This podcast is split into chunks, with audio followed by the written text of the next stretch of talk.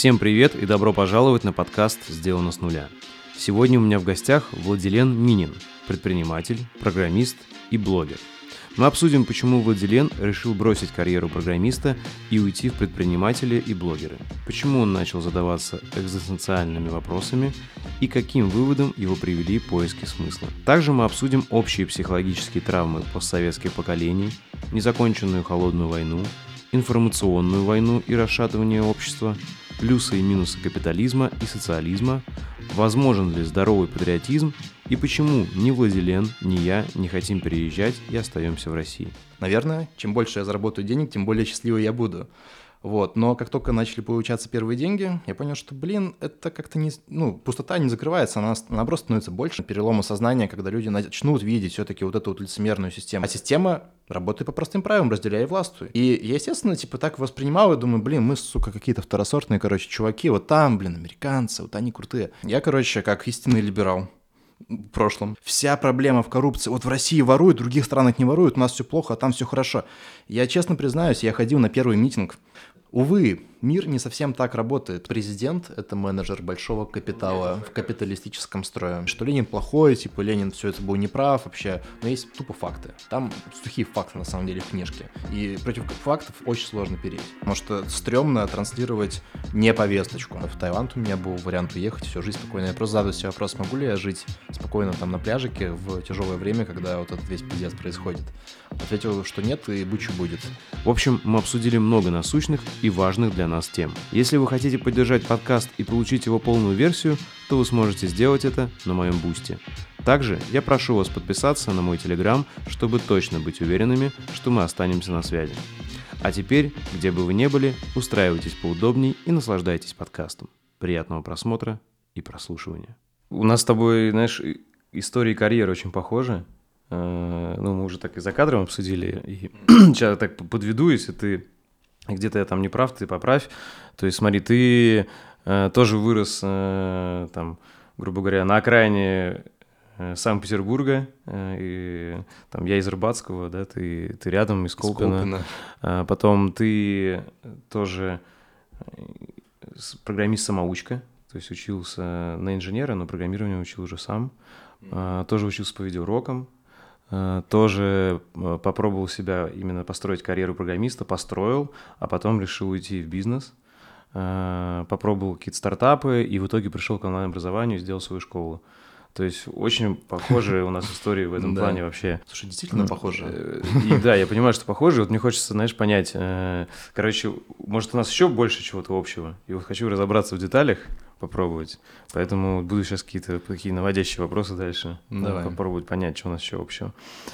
А, что интересно, многие программисты э, получают зарплаты даже больше, чем некоторые предприниматели. Вот по моему опыту, знаешь, я когда знаю, там, если общаешься с каким-то предпринимателем, есть программисты, у которых даже зарплаты больше. Почему ты решил, э, и во-вторых, это еще и спокойнее работа, если сравнить с предпринимателем, который, короче, у которого куча суеты там, да, и да, да. проблем. Куча непонятного всего, да, ты не да, знаешь, да. с ним взаимодействовать, стресс, ответственность, да. Вот почему ты решил бросить спокойную карьеру программиста и уйти в предпринимателя? Я бы не сказал, что это была прям супер спокойная карьера программиста, потому что последнее мое место работы, их было сразу же два. Это был аутсорс, работа на Ирландию и на Израиль. И в этот момент э, задачи, которые прилетали, мне вообще не нравились. То есть я получал хорошую сумму денег, но э, я не получал удовольствия вообще от того, что произвожу. И поэтому как бы я придерживаюсь того принципа, что все-таки в жизни нужно заниматься только тем, что зажигает, и неважно, сколько ты за это получаешь. То есть деньги здесь вторичные абсолютно, и поэтому ушел в блогеры, по сути. Ну, то есть вот этот вот YouTube-канал, примерно как ты рассказываешь, что начинали. Вот, и действительно у нас здесь э, намного больше непонятного, то есть э, непонятно, как это монетизировать, непонятно, сколько это принесет, непонятно, получится вообще или не получится, потому что можно флам прогореть. Но мне вот такой драйв и именно наличие самой жизни намного интереснее, чем стабильная, вот как винтик работать, выполнять просто какой-то заказ, получать за это денежку и вот по графику так вот жить. Да пофиг, пусть будет хаос, суета, но зато будет интересно, и здесь хотя бы есть возможность развернуться, а, применить там типа свои какие-то творческие навыки или просто смекалку и, а, ну, перспективы того, куда можно вырасти, намного больше, чем просто в рамках программиста. Но ты правильно заметил, что большинство программ... ну, не большинство, но много программистов может получать а, действительно больше денег, чем предприниматели, потому что они живут там в основном на дивиденды, если корректно построена бизнес-модель, и они зачастую не такие большие. Угу. И, то есть у тебя, ты как бы работав программистом, почувствовал, ты заскучал получается. Так можно сказать или как? Ну, я просто не понимал, как бы, что дальше. То есть, знаешь, вот я как бы профильный фронтендер, и в какой-то момент я просто преисполнился на все там 100 миллиардов лет вперед. Я обожаю этот мем, постоянно про него говорю, что э, вот э, фронтенд мне абсолютно понятен, да, то есть э, дальше развиваться в нем смысла уже нет. То есть нет э, какой-то новой технологии, там, которую хочется выучить, например, и ты почувствуешь там качественный скачок э, с точки зрения профессионального роста. Uh, у программиста всегда есть выбор, там, либо идти дальше по техническому карьерной лестнице, там, допустим, в архитекторы какие-нибудь, там, дальше в супер-сверх-сеньоры и так далее, либо идти по софт-ветке, то есть идти там в project management какой-нибудь, там, ну, просто в менеджмент, короче говоря. И я тоже как бы видел эти лестницы, я понимал, что, наверное, те задачи, которые передо мной стоят, э, ну, как, тогда это интуитивно было, то есть какие-то желания, которые я хочу реализовать, они не идут по одной ветке, короче, вот именно с карьерной лестницы, и поэтому хочется вот как раз-таки какого-то творчества. Вот, поэтому это чисто индивидуальный путь. Я считаю, что карьерная лестница — это очень круто, и свободный путь там, предпринимательства или блогерства не для каждого однозначно, потому что здесь точно такая же работа на самом деле, с кучей подводных камней, и поэтому тут чисто индивидуально должно быть. Слушай, тоже похоже. Я вот просто пытаюсь еще найти, что еще у нас похожего. Uh, у меня такое было, знаешь, как, что uh, я когда шел учиться на программиста, я понимал, что, во-первых, не так много путей, если ты решил зарабатывать своим умом и честно, то не так много вариантов. Э, и еще, если ты дружишь с компьютером, то так точно идешь в IT. А потом э, я, знаешь, четко понимал, у меня вообще как я пришел. То есть даже когда я учил программирование, я тебе рассказывал вот, на заводе, э, я уже тогда пытался сделать свой стартап первый. То есть у меня, знаешь, как я сразу относился к программированию как к инструменту, чтобы сделать что-то большее. То есть у меня не было такого, короче, как что вот программирование такой цветой грааль, типа, и так далее. То есть у меня чисто вот я понимал, чтобы мне сделать вот то, что я хочу, а я хотел тогда стартап по изучению английского языка сделать, mm-hmm. мне нужно изучить программирование. Все, вот это mm-hmm. То есть я шел очень по-тупому и по-простому, Все знаешь, без, без чего-то, знаешь, там, ну, короче, заумного. Спонсор этого выпуска – онлайн-школа изучения иностранных языков Alibra School. Я рано понял важность изучения английского языка и еще в студенчестве организовал свой English Club, затем пытался запустить свой первый IT-стартап для удобной практики иностранных языков, в итоге самостоятельно учился программированию по англоязычным статьям и видеоурокам. Поэтому я, конечно же, ходил на разные курсы английского языка. Но тогда онлайн-школ не было от слова совсем. Если бы тогда существовала Libra, то это сильно бы меня выручило и сэкономило массу времени, дав возможность изучать язык из любой точки мира. На авторском курсе Skyrocket соединены все современные технологии изучения языка прямое ассоциирование вместо зубрежки, логика языка вместо правил, метод поддержки памяти вместо «прошел-забыл». А также есть мобильное приложение для легкого изучения слов. Все это помогает учить язык с комфортом, обойтись без нудных упражнений и, наконец, выучить язык. Во время курса студент получает уверенный уровень владения языком Intermediate всего за 5 месяцев. На выходе он будет свободно говорить, писать, читать и понимать беглую английскую речь носителя языка. Для всех моих подписчиков Alibra дарит скидочный сертификат на 10 тысяч рублей. Забронировать скидку можно до 15 ноября. Ссылка в описании. А теперь дальше к подкасту. Да, слушай, мне очень нравится твоя фраза про то, что ты относился вот к программированию как к инструменту, потому что ровно такая же история. И не то чтобы там типа прирожденный программист, например, или я там считаю себя суперпрогером. Нет, это для меня любимое хобби, э, работа в прошлом, но все-таки это инструмент. То есть не моя жизнь, потому что это инструмент, с помощью которого я достигаю там своих целей. Там, в первую очередь это были путешествия, а потом уже это превратилось ну, именно в деятельность. Так что, да, это... Круто. И вот, э, как я понимаю, у тебя в какой-то вопрос начали задаваться экзистенциальные вопросы. Ты, как понимаю, насколько я знаю, ты открыто говорил, там, психотерапией занимался, да, да я да. тоже. А, Сколько лет? Слушай, я вот, у меня немного было, а, я всего где-то, наверное, 10 сеансов прошел, и у меня это было в период пандемии. Мне было, как, короче, я какой-то стресс, стрессак поймал, а, просто я был один, все закрыли, знаешь, там к родным нельзя ездить, к друзьям нельзя ездить, все сидят по домам, у меня тогда еще семьи не было, и я вообще, короче, загрузился, что-то у меня бессонница. Еще я тогда, знаешь, был на пике, у меня как раз пошел рост YouTube в пандемию. Я тогда просто вкалывал, короче, я заработал себе э, эту Короче, тревожное расстройство и бессонница. Вот она, блин, и вот из-за этого ютубера. Да, да, да. Из-за этой фигни я пошел э, к психотерапевту. То есть чисто. И вот когда мне помог психотерапевт, я закрыл все, я больше не ходил. Потом, там, может быть, один-два раза сходил. То есть я нормально к этому отношусь, я уважаю. Просто больше потребностей не было.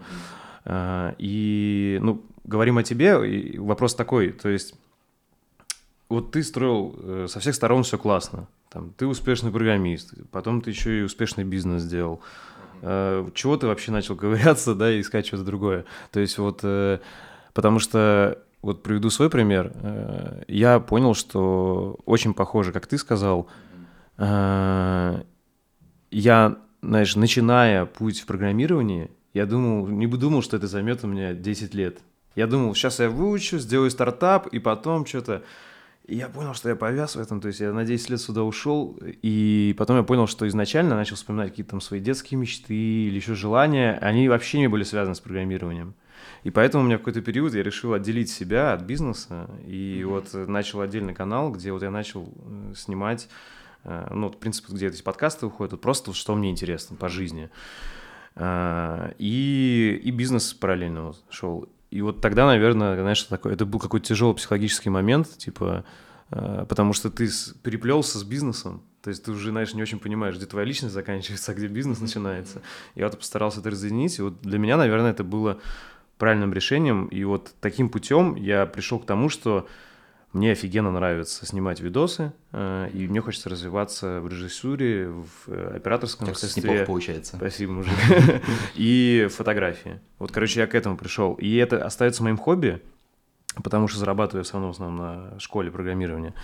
Э, но вот у меня какой-то такой вот был сдвиг, и вообще у меня такой вывод был, что это нормально, знаешь, раз в 7 лет э, пробовать что-то новое, и, возможно, открывать, что у тебя и к чему-то еще есть задатки, а не только к тому к первому, с чего ты начал, допустим, с программирования. У тебя похоже было или как-то по-другому? Слушай, да, на самом деле мне откликается то, что ты говоришь. Я прям, ну, похожие вот примерно переживания. То есть, наверное, у меня единственное, что цикл каких-то таких вот глобальных изменений это не 7 лет, а 3 года. Я почему-то вот так вот э, три года чем-то одним занимаюсь, и потом выхожу на совершенно другой уровень.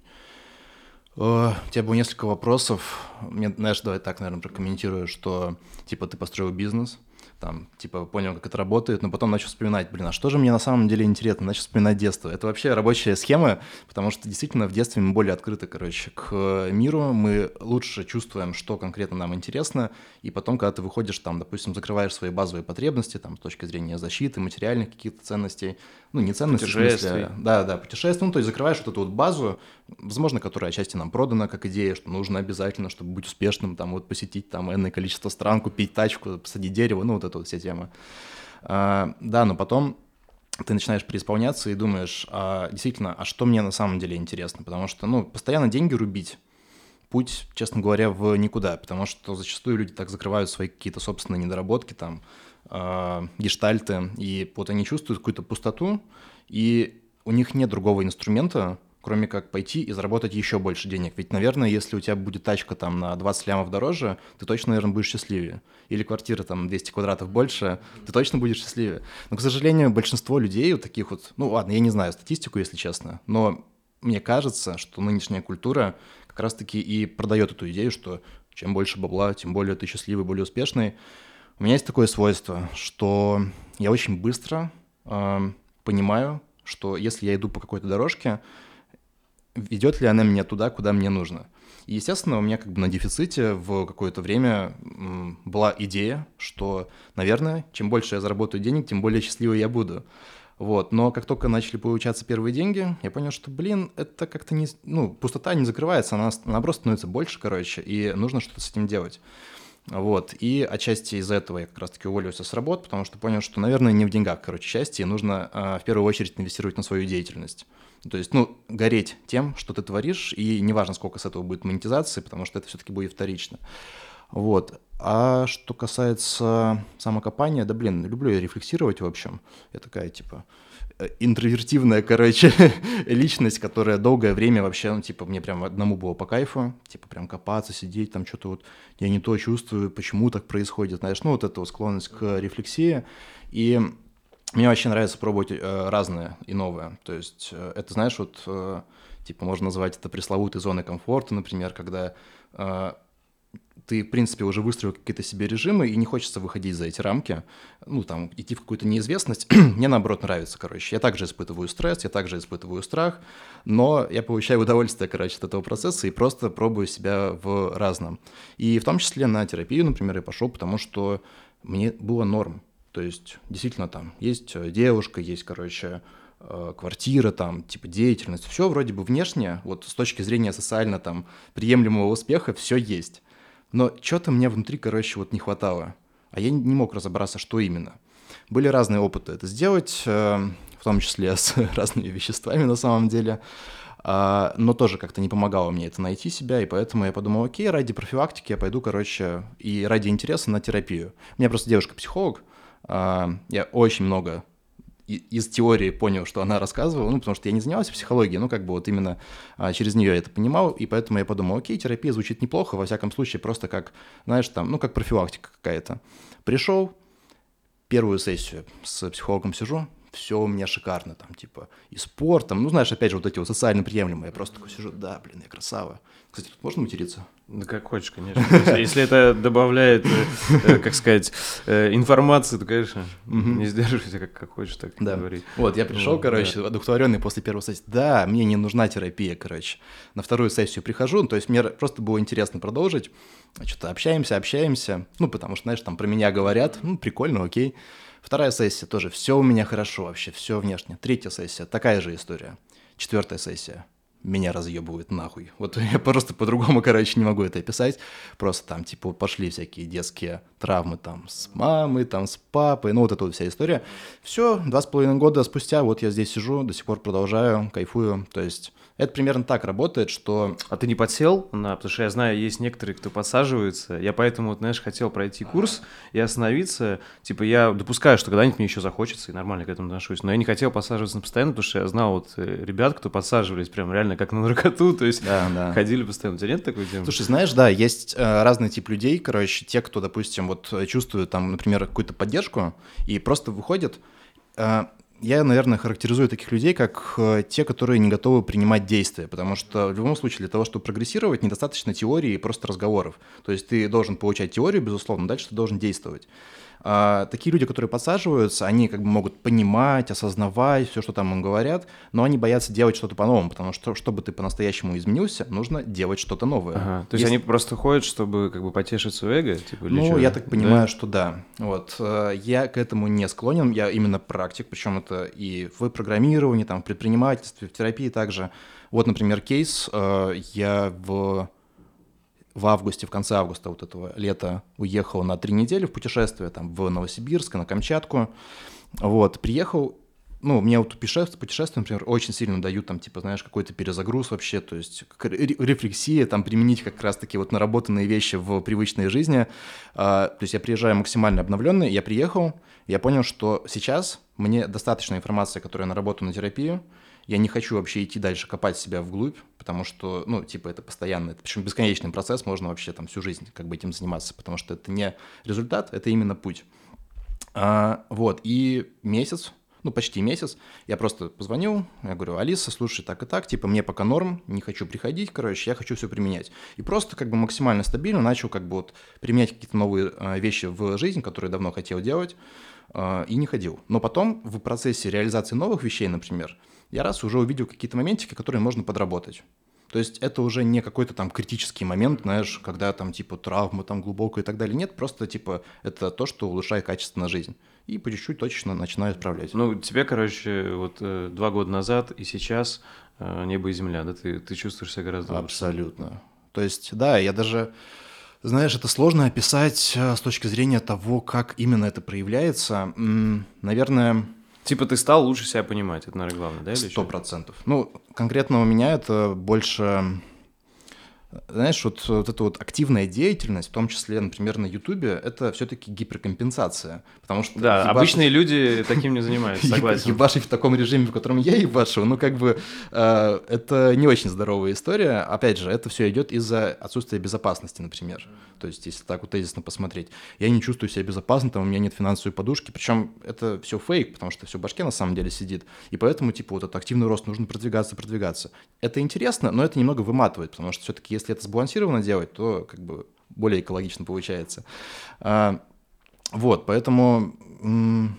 Чувак, а ты смотрел мой фильм «Невидимая сторона», вот этот, э, который у меня на главной странице, нет? Это мой единственный большой фильм пока. Слушай, я, по-моему, отрывками его поглядывал. Просто да. у меня, короче, я просто слушаю тебя и понимаю, что у нас, знаешь, мне кажется, целое поколение выросло, и несколько поколений э, вот с такими проблемами. То есть там я пытался разобрать э, негативную сторону э, вот этой моды на саморазвитие. М, То есть как раз что люди компенсируют. Мгм. И я понимаю, что, мне кажется, вот люди, которые выросли вот в таких районах, видишь, там, э, Ага. короче, 90-е, нулевые. э, Выжидая с 90 то, ну, короче, все постсоветское пространство. А, не знаю, там родители нам всем это передали. Это просто был. Мне кажется, это вообще дело даже не столько в родителях, сколько просто в состоянии такой, знаешь, постсоветской депрессии всей, э, вс- всех этих стран, э, в том числе России, что просто нужно было выживать, и родители наши выживали, пытались хоть как-то сделать все самое лучшее, и этот вопрос денег был везде, вот, знаешь, типа, где взять деньги, где заработать, и мы все росли, короче, ну, если ты вырос в Колпино, то я понимаю, что, скорее всего, ты не Я- был я из богатым Сибири. чуваком. Я вообще из Сибири, из Ага. Новосибирска. Мы лет в 9, когда мне было, сюда переехали. Я вначале жил на Дыбенко, потом на Большевиков, а потом в Колпино уже. То есть, Короче, все классные районы. ну Вот, да. ну хорошо, что я не пожил в девятке, знаешь, там, или на ветеранах, например. Вот, ну, короче, я примерно представляю твое детство там и так далее, типа все. э, И, в общем, мне кажется, что просто если тебя воспитывали хорошим человеком, типа с какими-то ценностями, то ты вырастал вот с этим желанием, типа, заработать денег, помочь там своей семье, там, поставить там все надо, типа, исправить все вот это. Вот ты смотришь на голливудские фильмы, смотришь, как там все живут, да, и пытаешься, типа, такая же. Мне кажется, вот мы все проходили этот путь или проходим, и Знаешь, из-за я- этого Мгм. потом, знаешь, когда у тебя совпадает э, картинка с реальностью, типа, что вот, допустим, ты чего-то достиг этого, и знаешь, ощущение, как будто тебя обманули. Типа, не, не в этом, ну, типа, это, короче, была какая-то цель, которую вот, типа, всем сказали бежать. Пропаганда такая. Да, а потом ты к тебе прибегаешь, понимаешь, что, типа, блин, ну, вообще-то... И ты начинаешь, знаешь, понимать людей из другого поколения. Не ну, с одной стороны, можно сказать, что, типа, ты просто вырос, там, постарел или еще что-нибудь и начал понимать. Но мне кажется, что не только в этом. Я имею в виду из другого поколения, начинаешь понимать, что у них какие-то другие были штуки в стиле, там, знаешь, там, э, поехать с друзьями на рыбалку, там, или еще что-нибудь. Коммуникация, я да, так да, это да. описываю. Короче, э, люди чаще доходили друг к другу в гости и так Да, далее, да, вживую да, общались. да, и так- да. а, и в стиле, знаешь, там, если что-то сломалось, они чинили, они выбрасывали, шли в Икею, там, покупали новое. Ну, Короче, не было такого потребительства, отношение было к- не потребительское друг к другу. И вот если я сам, получается, в Советском Союзе там был младенцем, э, я восемь- в конец 89-го, то есть считай 90-го года, Э, ой, считай 89-го, я в конце 88-го родился, э, и у меня все друзья 89-го. Короче, за две недели до Нового года я родился. Вот. э, И а, то есть, получается, когда Советский Союз распался, мне там было два годика. Естественно, я ничего про него не знаю. ну ты советский человек, получается. Но у меня в паспорте Ленинград, да, стоит. Круто. Вот. И... И не знаю, на генах это передается или как, мне кажется, даже ты это все равно чувствовал. Я не, я не считаю, что у нас с тобой разные поколения. Одно, Ну, мне у нас разница 29 5 сейчас, лет, 5 да. лет, ой, 4 года у нас разница. Да. Короче, я считаю, мы одно поколение. Короче, по-любому ты это чувствуешь, что э, вот эта разница, да, что были люди другой формации, и вот стали такие. И мне все время было непонятно, почему вот так э, э, очерняют Советский Союз, э, прям вот все плохое, хотя я понимаю, в нем точно были косяки, и мне хотелось разобраться, типа, действительно ли так все плохо было, потому что, понятно, там ты слушаешь разных, э, там у меня, допустим, прадеда и деда раскулачили, но при этом он любил все равно свою страну, Советский Союз. И, конечно, несмотря на то, что его страна сделала много плохого для него, э, мысли очернять и ненавидеть свою страну не было, понимаешь? Вот типа сидеть, вот постоянно там... Вот, но я, потом, я вижу, что это вот стало трендом. И мне пыталось понять, есть, знаешь, окей, там, Советский Союз было куча косяков, это, может, не лучший строй там и так далее, но было что-то точно хорошее, и почему мы не хорошего. можем, э, как бы, во-первых, это знаешь как, это как в стиле сказать, что э, до этого не было Российской империи, а до Российской империи не было там Древней Руси, и, а до этого там вообще не были там какие-то голозадых племен, которые бегали там по территории, э, вот, откуда, понимаешь, то есть зачем отказываться от какой-то части своего прошлого? То есть всегда можно Э, понять, что что-то было плохое, но взять что-то хорошее. То есть это как, знаешь, если ты что-то очерняешь, то ты очерняешь сам себя. То есть это как, знаешь, своих предков, свою... Ну, то есть поэтому я не понимал, пытался разобраться, что может быть хорошего в Советском Союзе. И, э, в общем, я точно нашел много чего хорошего, по, по крайней мере, по, вот, если судить по людям, которые с того поколения живы. Угу. Вот у тебя были похожие какие-то размышления? Слушай, вообще, да, это забавно, что ты поднял такую тему. А, тут много есть э, частей. То есть, во-первых, я действительно считаю, что те, кто вырос вот на территориях постсоветских, мы все на самом деле нам очень сильно досталось, как психологически, так и материально, потому что я хоть и 90-е, например, не помню, так как я тоже был младенцем, однако по рассказам там был полный трэш и угар. И вообще вот эта вот история за последние сто лет на территории, там, опять же, Советского Союза, очень сильно людям досталось. То есть там Вторая мировая война, потом Холодная война, там потом... С первой еще началось, да? С первой там еще началось, там потом Чернобыли все эти, там 90-е, короче, распад. Ну, то есть полный трешак. И вообще. продолжается сейчас, да. Да, и как бы откуда здесь будут, ну, типа, суперздоровые психологические люди, которые выросли в тепличных условиях? Нет, блин, нам всем, короче, досталось. И вот эти вот все, короче, психологические травмы, например, они действительно идут от родителей.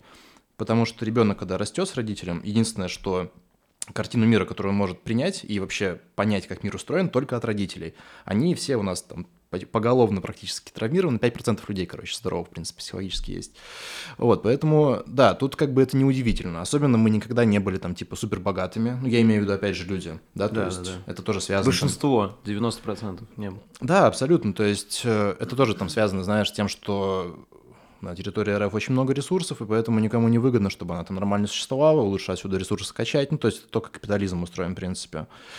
И вот, знаешь, действительно, короче, я вот, например, всю жизнь вообще придерживался либеральных взглядов как нормальный, э, типа, адекватный человек, который вырос, тем более, там, на Голливуде, там, на вот этих всех... Мне кажется, невозможно было быть не либералом, если ты да, вырос в 90-е типа, нулевые. Абсолютно. Типа, и, на самом деле, тот же Путин, он либерал, по сути, по, по крайней мере, по многим действиям. Понятно, сейчас его считают, там, диктатором или еще что-то, но если, если убрать эмоции, там 80% он либерал. Путин mm-hmm. самый либеральный политик, который я сейчас вот так вот вижу на э, пространстве. Я не говорю, это как, ну, типа, я не разбираюсь в политике, да, сразу, короче, соберу себе груз, потому что я не эксперт в этом. Но из-за того, что происходит, он реально, блин, один из самых либеральных, как ни странно.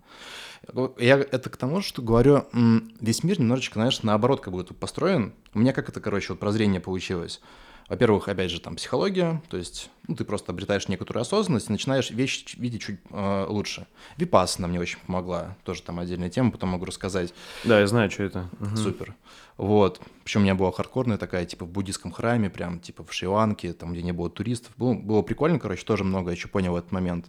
И, наверное, окончательное прозрение у меня получилось, когда я вот начал заниматься Ютубом, э, мне нужно было как-то монетизироваться, начал продавать курсы, нужно было понять, как работает маркетинг. Я начал разбираться в маркетинге. Тоже как бы я все на практике, там это делал, где-то факапил, где-то получалось, короче. Ну, вот так вот интуитивно получалось. И потом, когда я плюс-минус разобрался вот именно с направлением маркетинга, тут у меня наступило просто адовое прозрение, как вообще работает информационная повестка. То есть в действительности вот это вот э, то, что нам сейчас говорят, вот эти вот все фильмы, это чистой воды маркетинг. Весь мир это просто вот через информацию это просто маркетинг. Ну да, и маркетинг и пропаганда очень связаны. Очень связаны. Да. И тут механизмы ровно такие же. Естественно, там типа это не какой-нибудь рекламный ролик, знаешь, там а целый фильм, там Марвел, например, который чистой воды пропаганда на самом деле различных ценностей. И тут я просто начал резко переосмыслять, как вообще работает этот мир. То есть э, резко э, начал менять э, свою либеральную, короче, позицию в сторону такой более консервативной. И действительно, всю свою жизнь, опять же, как нормальный пацан, я такой, типа, совок, говно, короче, там, типа, все дерьмово было. Опять же, а почему я так говорю? Да потому что фильмы, просто вот это вот слушок и, ну, типа, популярная повесточка. Ты знаешь, что мне хочешь, извини, ты Давай. запомнил мысль, хотел просто добавить к тебе, э, что вот, знаешь, начинаешь смотреть в стиле э, у нас последние 30 лет, ну, наверное, не 30, нет, мне кажется, не 30 лет, это сложно сказать, нам самим-то не... за- Ну да. Тебе скоро 30, да, мне немного за 30. Короче, последние лет, ну, наверное, 10 э, идет как бы, понятно, там э, пропаганда в сторону негатива, в сторону США, да? Но при этом и, и причем это, она идет не отовсюду, а в основном идет, ну, понятно, там из телека, из каких-то конкретных передач, там, так далее. И, но если ты наш ровесник, скорее всего, такие передачи не смотришь. Ну, короче, нарратив такой Я есть, даже что, не типа, знаю, что такое типа, есть. что типа США враг. Короче, такой нарратив А, есть. Мгм. А, и ты начинаешь, и это обычно приносит, как смотрите, вот там Америку, у Ты нас, знаешь, у нас, я- нас я- натравливают на Америку, но Я всю если жизнь угорал с этого, короче. Я думаю, да какой враг? Они же мирные, они хотят нам зла, короче. Это все пропаганда русская. Да, но если ты смотришь э, американские фильмы, на которых мы выросли, чувак, там в каждом втором фильме русский враг. Понимаешь? Типа, и ты это понимаешь, что это обоюдная херня. То есть, по сути, эта холодная война не заканчивалась. Не То есть, мо- моя заканчивалась, мысль в том, да. что э, нету вот этой односторонней фигни, типа, что русские неадекваты, ненавидят США, а США хочет только добра. Ни хрена с их стороны такое давление, может, даже не меньше, через фильмы и так далее. То есть, как ты говоришь, если ты рос нулевые, у тебя не было шанса очень маленький шанс был любить э, СССР и свою страну, потому что в основном э, все плохие герои, отрицательные там, это, то есть встретить э, русского хорошего, это знаешь, в Армагеддоне фильме, и то он алкаш какой-то на, в космосе, в ушанке, помнишь, со всеми Да, стереотипами. да, да, то есть да, да. где бы хороший был русский персонаж, очень мало где. Знаешь, мне в этом плане еще Причем фильм Армагеддон офигенный, крутой. Да, фильмы-то То крутые, есть, и Марвел я люблю на самом деле, но это не отрицает того факта, что это пропаганда лютая. А, мне еще очень сильно помогло, короче, ты полностью прав, знаешь, с точки зрения того, что вот это вот образ, короче, русского, либо он очень злой, сильный быдло, знаешь, которого все боятся, да, либо Иван это- Драго. Да, да, либо пропитый алкаш. Причем раньше-то, типа, вот 80-е а, уважение еще было, знаешь, к русским. Типа, что они жесткие там такие. Ага, как типа, ну, как уважение к, э, Ну, к врагу, которого можно да, да, да, уважать. да, да. Ага. А потом это сместилось именно в сторону, короче, алкоголя, там вот эти вот ушаночки. там. Ельцин поиграл, наверное, на этом хорошо. ну, в смысле, образ помог создать. Да. И я, естественно, типа так воспринимал и думаю, блин, мы, сука, какие-то второсортные, короче, чуваки, вот там, блин, американцы, вот они крутые. И мне очень сильно помогли путешествия. Я довольно много путешествовал. А, ну, как, у меня стран 28 сейчас вот так вот на счету. У меня поменьше, мне около 20, и я абсолютно согласен. Путешествия отрезвляют. Отрезвляю, потому что вдруг я всю жизнь хотел свалить из России, типа тут же отстой, короче, там-то норм. А оказывается, во-первых, что люди везде одинаковые. Это вообще не важно где. Европа, там типа Азия, ну, в принципе, ну, Африка там какая-нибудь, в США я не был вообще на том континенте, но я уверен на 100%, что там точно такие же люди вообще, они ничем не отличаются. То есть люди везде одинаковые. Вот этот миф про то, что здесь говно, а там вот лучше, там Европа такая красивая, а здесь вот все разъебано и так далее, тоже миф. Типа везде есть разные локации, где-то хорошо, где-то что-то лучше, где-то что-то хуже. Нет ничего такого, знаешь, черного или белого. И тут я такое начал понимать. Особенно, кстати, ты начинаешь понимать не как ты путешествуешь как турист, знаешь, там на недельку. Да, именно Нужно пожить. пожить, нужно пожить хотя бы недели две. То есть ты примерно через две недели в среднем начинаешь замечать вот действительно э, какие-то негативные части, потому что приезжаешь, когда на эмоциях все новенькое, конечно, это прекрасно. Как только ты живешь, такой типа, ага, здесь вот так вот это устроено. То есть и тут я начал понимать, окей, стоп, то есть не в таком уж и говняном месте мы живем, короче, и мне приятно даже возвращаться здесь. А, вот, это сильно отрезвило. И на, я тебе так больше скажу даже, вот у меня, я в общей сложности считал, я примерно полгода в Европе пробовал со всеми путешествиями. Самое большое было, это мой Евротур, когда я отсюда из Кудрово на тачке, короче, доехал до Неаполя. Это два с половиной месяца. Ага, ух короче, я с паузами, круто. естественно, везде жил, то есть до юга Италии, до вот Башмачка, почти до Сицилии, короче. И я тебе так скажу, э, конечно, до хрена крутого. Можно перечислять крутого, э, просто я хочу сбалансировать. Э, И вот единственный раз, когда меня в жизни грабили машину, это было во Франции. Э, Единственный раз, когда я сидел в ментовке... А, нет, один раз я сидел в ментовке в России в 19 лет, когда меня забрали, э, короче, за то, что я сидел с ногами с девушкой на скамейке. Типа, там тоже был план, типа, надо было Ну, ты, забрать. конечно, нарушитель. Да, и нарушитель. И там просто чувак, знаешь, такой самый молодой пацан был, извини, слушай, у нас план, надо собрать хулиганов, короче. Вот. Но э, я во Франции, во Франции, короче, в Париже, то есть, смотри, меня на северном берегу э, Франции грабанули мою тачку, взломали ломом, там вообще тачка, причем была съемная, французская, они поняли, что, видимо... Угу. Аренда. Короче, слава богу, я все дорогое забрал с собой, я пошел снимать как раз с аппаратурой, Э, а они увидели, у меня там куртка была накрыта, несколько бутылок шампанского, короче, и я как раз хотел родителям привезти, короче, какой-то там хорошие э, напитки и алкоголь. И они, видимо, и у меня накрыта была куртка, они, наверное, подумали, что драгоценное. Взломали, короче, тачку и украли вот эти бутылки и провод от айфона, который был на соплях, чувак. Вот знаешь, вот с отрованной головкой. Типа вот это, такой. знаешь, просто они расстроились, да, хотя бы да, что-нибудь да, забрали, да. Короче, меня, во-первых, э, меня динамили во всех этих деревнях французских. Э, типа, мы не понимаем английский. Я не, чувак. Короче, в итоге я там с ними срался. Меня сказали, едь в Париж. Прикинь, я, слава богу, у меня как раз был план в Париж заехать. Я поехал в Париж, это там полстраны проехать.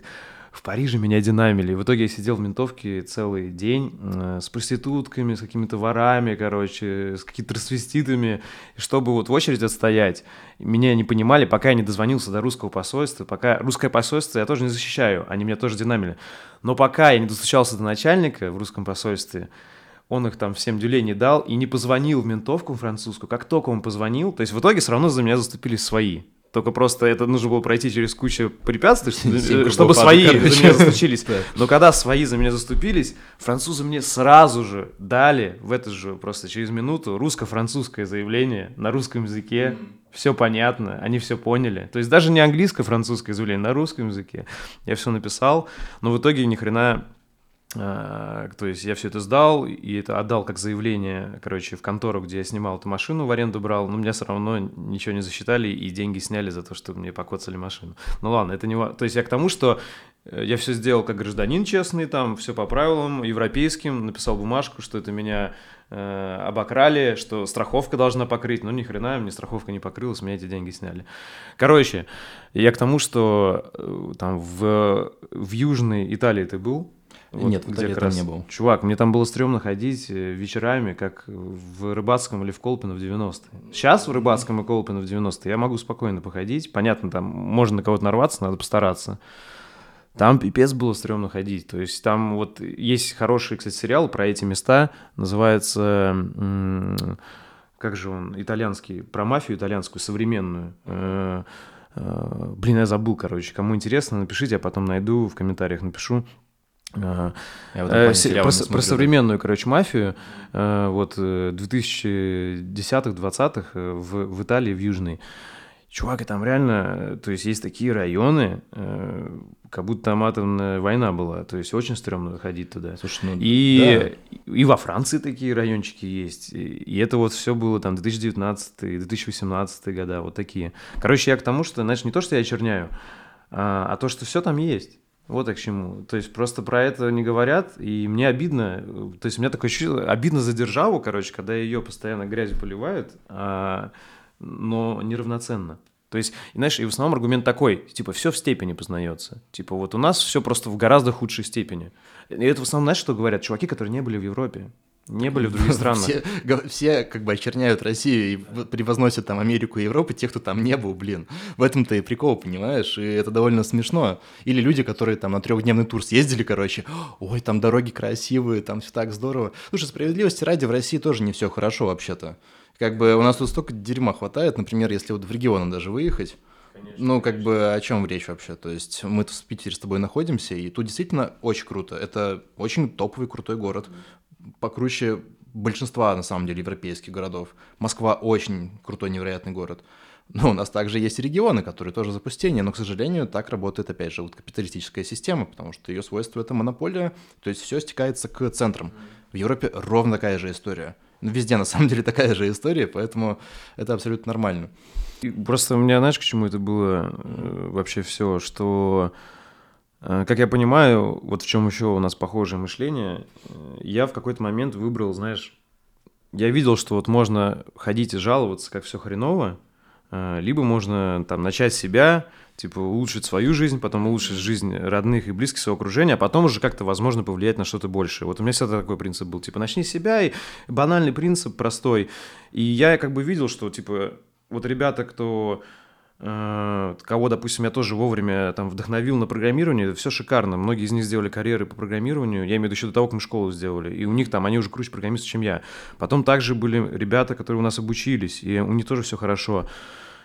И я к чему? Что э, ну, то есть искать какой-то момент, что ты можешь улучшить. Это, знаешь, может звучать как какое-то банальное знаешь, я раньше, короче... позитивное мышление, но, чувак, мне кажется, это, знаешь, это не просто тупое позитивное мышление, а это жизненно важная необходимость, потому что если ты будешь смотреть только на весь негатив, ну, с ума можно сойти. И я просто понял, знаешь, что э, я не на том уровне, я простой пацан спального района, чтобы поменять коррупцию, чтобы поменять там пенсии, чтобы э, регионы сделать там и так далее. Я не на том уровне, но я на том уровне, когда я могу там улучшить свою жизнь, потом улучшить жизнь там окружения, и, возможно, если так будет таких людей хотя бы несколько процентов, то мы так постепенно и сделаем. Ведь не бывает же чудес, что типа ты щелкнул, все сразу улучшилось. Тем более, вот как ты сказал, столько было потрясений, там две революции за сто лет, там э, херова туча войн.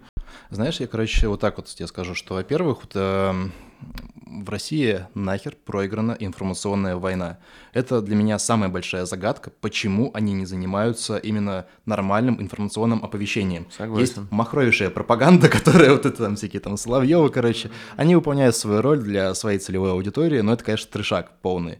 Почему нормальной нет информационной повестки, это очень большой вопрос, и поэтому, естественно, кажется, что здесь вот все плохо, там орки, короче, все мы там типа с бандитами боремся, знаешь, и но хотя на самом деле не так, и тут нормально нужно просто внедрять э, оповещения. Ну, кстати, это отчасти связано с тем, что вот эти вот инструменты, типа там Ютуба, запрещенные инсты и прочего, они во владении как бы западных э, стран, и в России, блин, я тоже не понимаю, почему нормально не могут построить. Вконтакте пытаются что-то сделать, но, блин, сколько я не пытался с ним работать, у них там, короче, кривые алгоритмы, вообще пока не хочется контент создавать.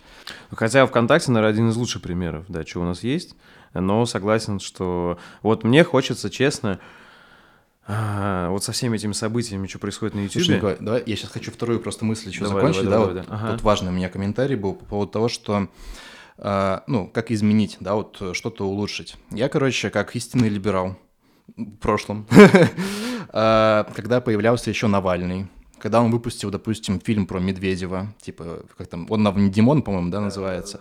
Я такой просто, ебать, коррупция, короче. Вся проблема в коррупции. Вот в России воруют, в других странах не воруют, у нас все плохо, а там все хорошо.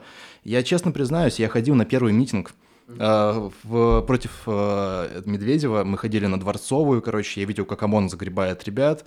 Вот, я был там. Uh-huh. И потом я понял, что, блин, что-то как-то мы миско какое-то, короче. Ну, то есть, ну, кричим там, да, нас пиздят. Ну, меня не пиздили конкретно, но все-таки. Я начал дальше копать, короче, окей, как это работает.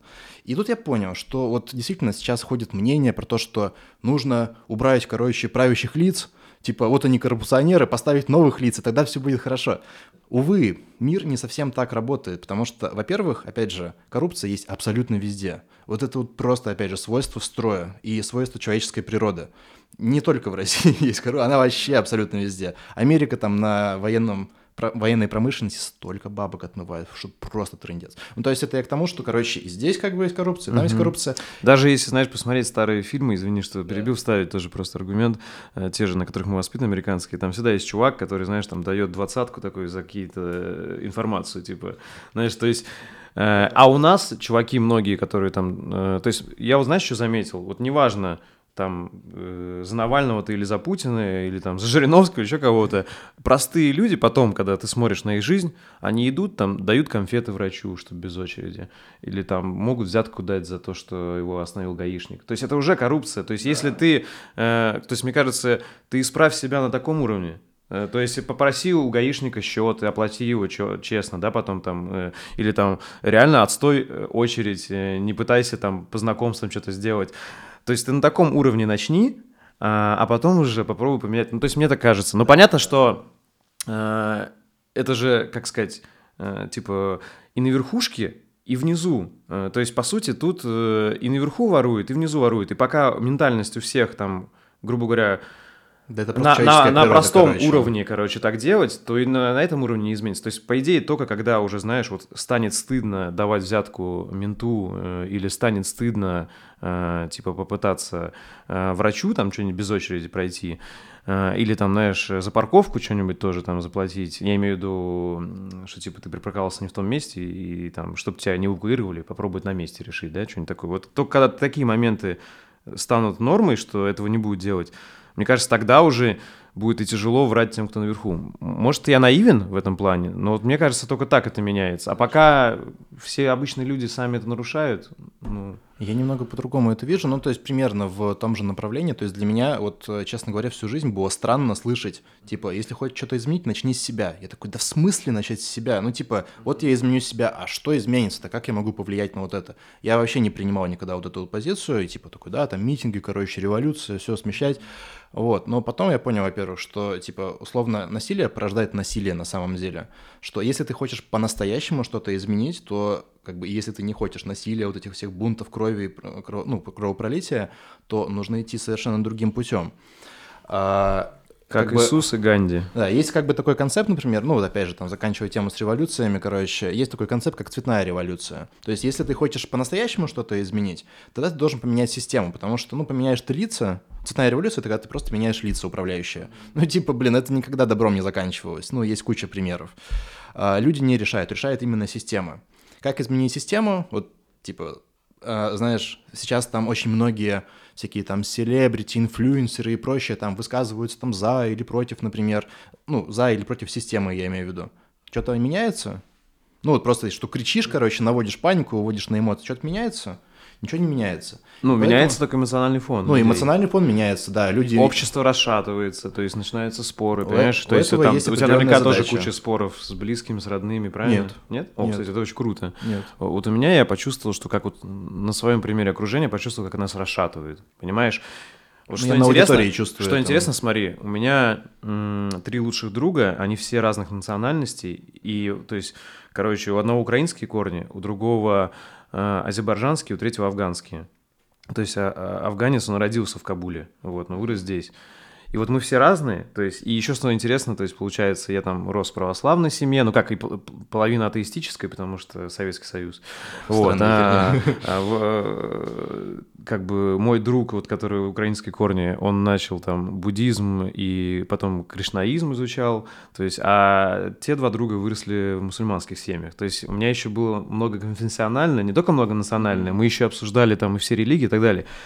И что мне всегда нравилось, мы разные. Мы можем, как, знаешь, я считаю, как нормальные мужики, поугарать друг над другом. Я там могу прикольнуться над ним, он может надо мной. Мы можем и на национальными шутками поугарать, и на конфессиональными, понимаешь, над всем. И никто никого не убивает, ничего. И тут я вижу, как расшатывают жестко общество. Вот один подписан на одни телеграммы, другой на другие паблики, один смотрит там Варламова, там третий Каца, еще что-нибудь.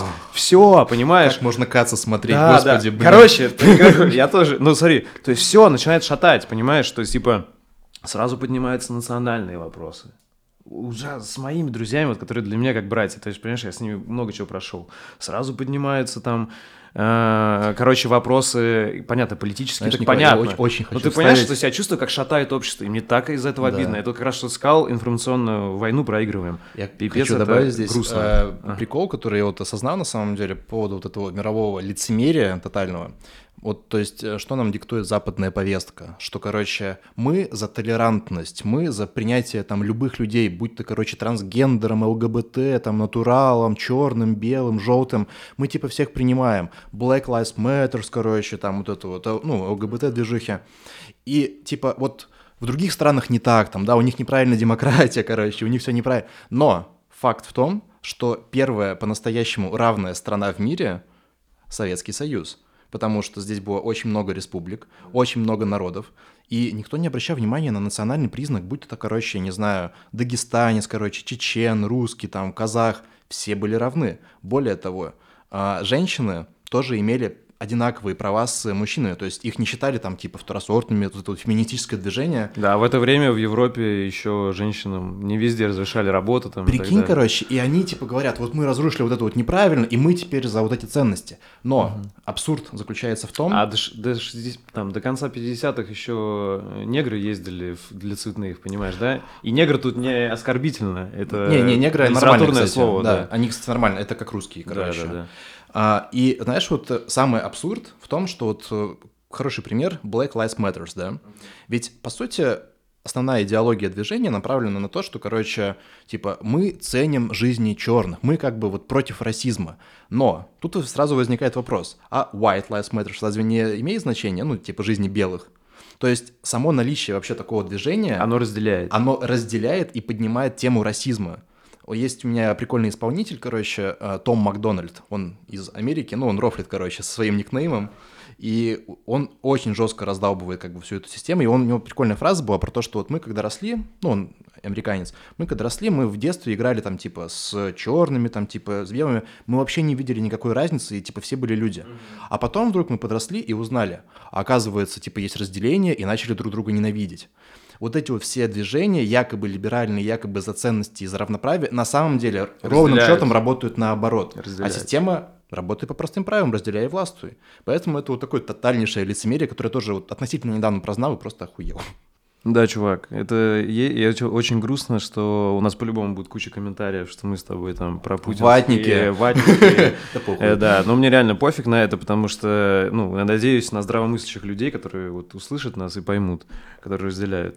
Слушай, ну важно, э, как бы, знаешь, э, ты прав, потому что стрёмно транслировать не повесточку. Да. Типа, ты же Уже как сразу- будто, знаешь, я прям чувствую, вот говорят там про сталинские времена, когда типа люди сидели, боялись свое мнение сказать. Так, чувак, сейчас похожие времена, только люди, если ты э, Так, а как не, не- не с флагом Украины на аватарке, если ты не кричишь там «остановите войну» и так далее, хотя я, естественно, против войны. Нахуй я, войну. естественно, для меня украинцы такие же братья, как были, так и остаются. Я был по Украине, очень много путешествовал, я общаюсь с украинцами до сих пор.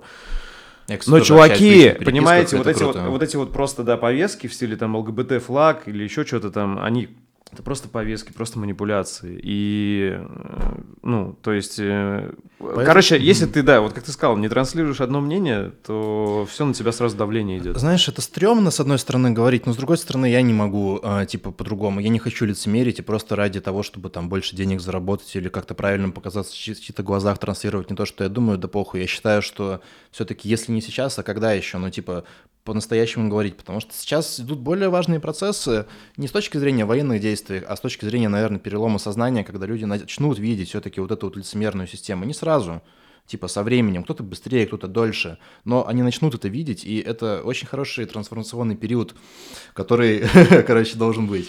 Мне э, самое для меня показательное все равно, что, знаешь, вот э, все, кто сейчас участвует в, этом, в конфликте, в войне, в основном помощь идет. То есть, короче, если просто посмотреть там с обоих сторон, неважно, на оружие гораздо больше тратится, чем на гуманитарку, там, на помощь просто людям, там, знаешь, там, на на какие-то вот, чтобы у них все было хорошо. То есть в основном тратится на оружие, чтобы просто как можно больше людей умерло. И полный ну, то есть для меня вот это показатель, что э, те, кто э, с обоих сторон спонсирует этот конфликт, заинтересованы не в спасении людей, а в их убийстве. Ну, то есть для меня это очевидно. То есть, понятно, могут сказать, что типа, а что, если не поставить оружие туда, то э- эти перебьют их и так далее. И типа, грубо говоря, вот, ну, сейчас, ты понимаешь, это односторонняя фигня там. Сейчас уже Россия с Ирана, да, там Иран будет, может быть, Китай начнет помогать России. Короче, мысль-то в том, что просто э, разделение идет, и помощь идет в основном военная. Да не, ну понятное дело, что, как бы, во-первых, там тезис, который сложно, точнее, долго обрабатывать, про то, что, ну, типа, Россия же является агрессором, правильно? Это же они напали, а люди там защищают там свою границу, свою страну. Хотя по факту все-таки мне нравится человекоориентированный подход. Для меня не существует национальности никакой. Мне не важно, там кто-то там украинец, американец и так далее. Я считаю, что нация это как раз-таки искусственная форма, которая сделана для разделения людей. И... Ну да, говорят, он, национализм же появился в 18 веке в основном. То есть вот как идея. До этого люди делились больше по группам, по, там, знаешь, когда еще был феодализм, по каким-то. То есть немцы и итальянцы объединились в нации только в конце 19 ну, здесь века. я не очень хорошо пока разбираюсь, ничего не могу сказать, но я просто вот так вот э, понимаю точно, что это все искусственно, чтобы разделять. Опять же, чем более разделенные как бы люди, тем проще ими управлять. Тот же самый ковид, например. Типа всех заперли в свои дома, масочки одень, лица не смотри. Это разделение. То есть, э, ну, это очень жесткая как бы э, повестка, которая влияет на людей как таковых. Ну, то есть, короче, ты считаешь, что ковид не просто так, это взаимосвязано? Конечно, нет. Ну, типа, блин, эм, Понимаешь? Сейчас на нас еще ярлык конспирологов повесит, понятное да дело. Похуй. Ну, типа, очень, я всегда говорю, ну, сейчас, знаешь, то, мне, очень нравится, удобно... мне нравится фраза, извини, что прибил, ага. типа, что все старые, давай, все старые конспирологические теории сбылись, давайте мне новые. Mm-hmm. Все, извини, Не, очень знаю. удобно, типа, называть что-то конспирологией, потому что ты раз вбросил ярлык, и все, это говно уже. Аргументация, там, знаешь, типа, фактология, зачем? Зачем это слышали? Вирус существует, почему я, блин, прям уверен в том, что это все-таки продуманная тема, потому что супер неадекватная реакция.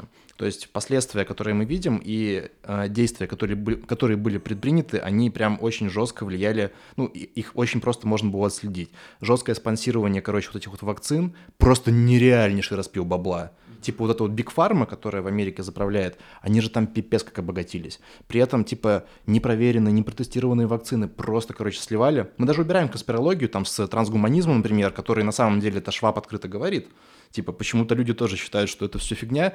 Сука, ученые в э, Европе, вот эти вот Шваб, я забыл его прихвостень, короче, такой лысый чел, который говорит, что нам нужно залезть под кожу людям, короче, чтобы управлять, короче, их данными. Почему-то люди такие, нет, это типа все херня.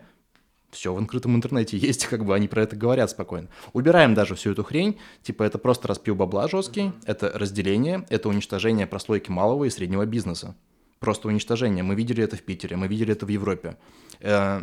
Опять же, это свойство перетекания капитала, то есть от э, малого бизнеса, среднего бизнеса в сторону большого капитала. Как раз-таки все это объединялось там, типа, вот э, большими корпорациями.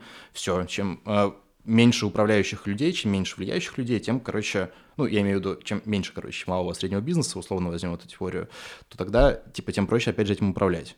То, что мы сейчас видим, например, Яндекс и Delivery объединились. Вроде два бренда, но по факту теперь они уже не демпингуют рынок, например, а выставляют свои собственные, короче, цены и, ну, зарабатывают на этом. Поэтому, нет, конечно, я думаю, что это как бы все продуманная история, и мы вполне себе видим ее последствия.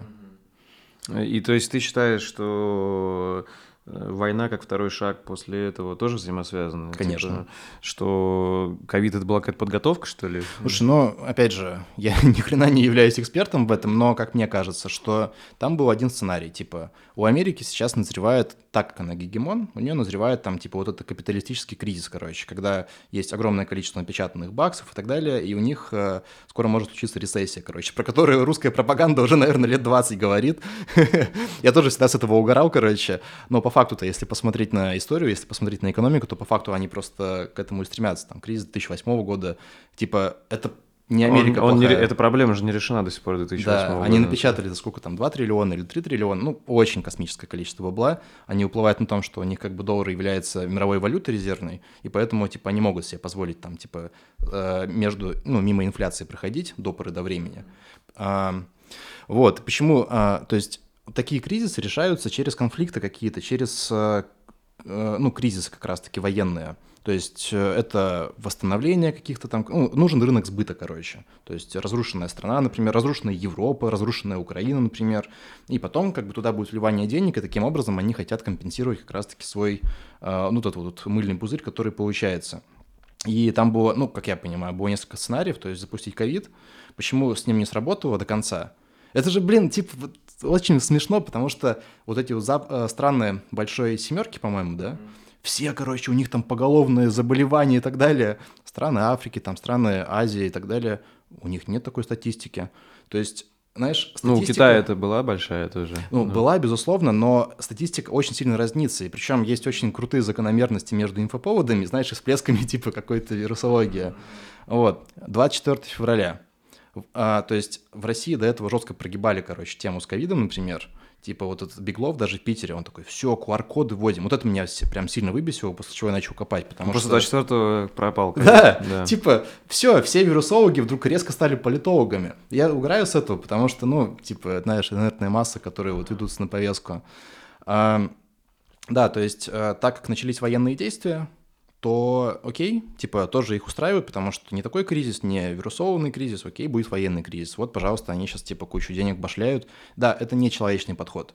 То есть э, люди как будто бы защищают страну, это правда так, и типа, к сожалению, это очень большая трагедия. Но факт в том, что там же может, они же уже в марте, по-моему, почти договорились, типа о мире и так далее.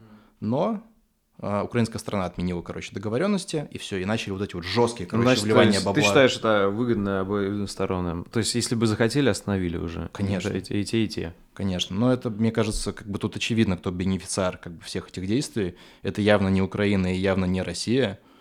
Это Америка та же самая. Слушай, очень огромное количество... Европа же уничтожается по факту экономически Ну да, сейчас. и теперь, по идее, этот газ будет и нефть, да, пытаться возить танкерами. Во-первых, э, теперь, да, поставщик э, ресурсов будет Америка с этим сжиженным газом. Это А Россию отрезали жестко, да. Россию жестко отрезали подрывом Северного потока, и куча бизнеса, который находился в Европе, который не может Убегает в позволить себе... Да, это тоже один из способов как раз-таки восстановить свою экономику.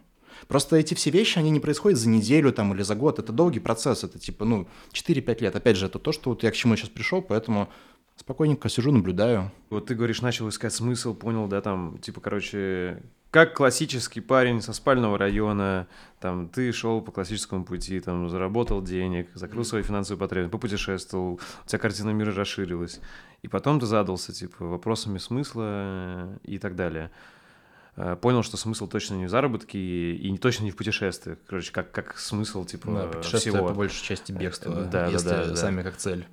Э, к чему ты пришел, к какому смыслу ты пришел, и почему ты продолжаешь заниматься, чем ты занимаешься, да? То есть какой ты смысл вкладываешь вот в свою деятельность, э, в обучение людей, программированию? Мгм.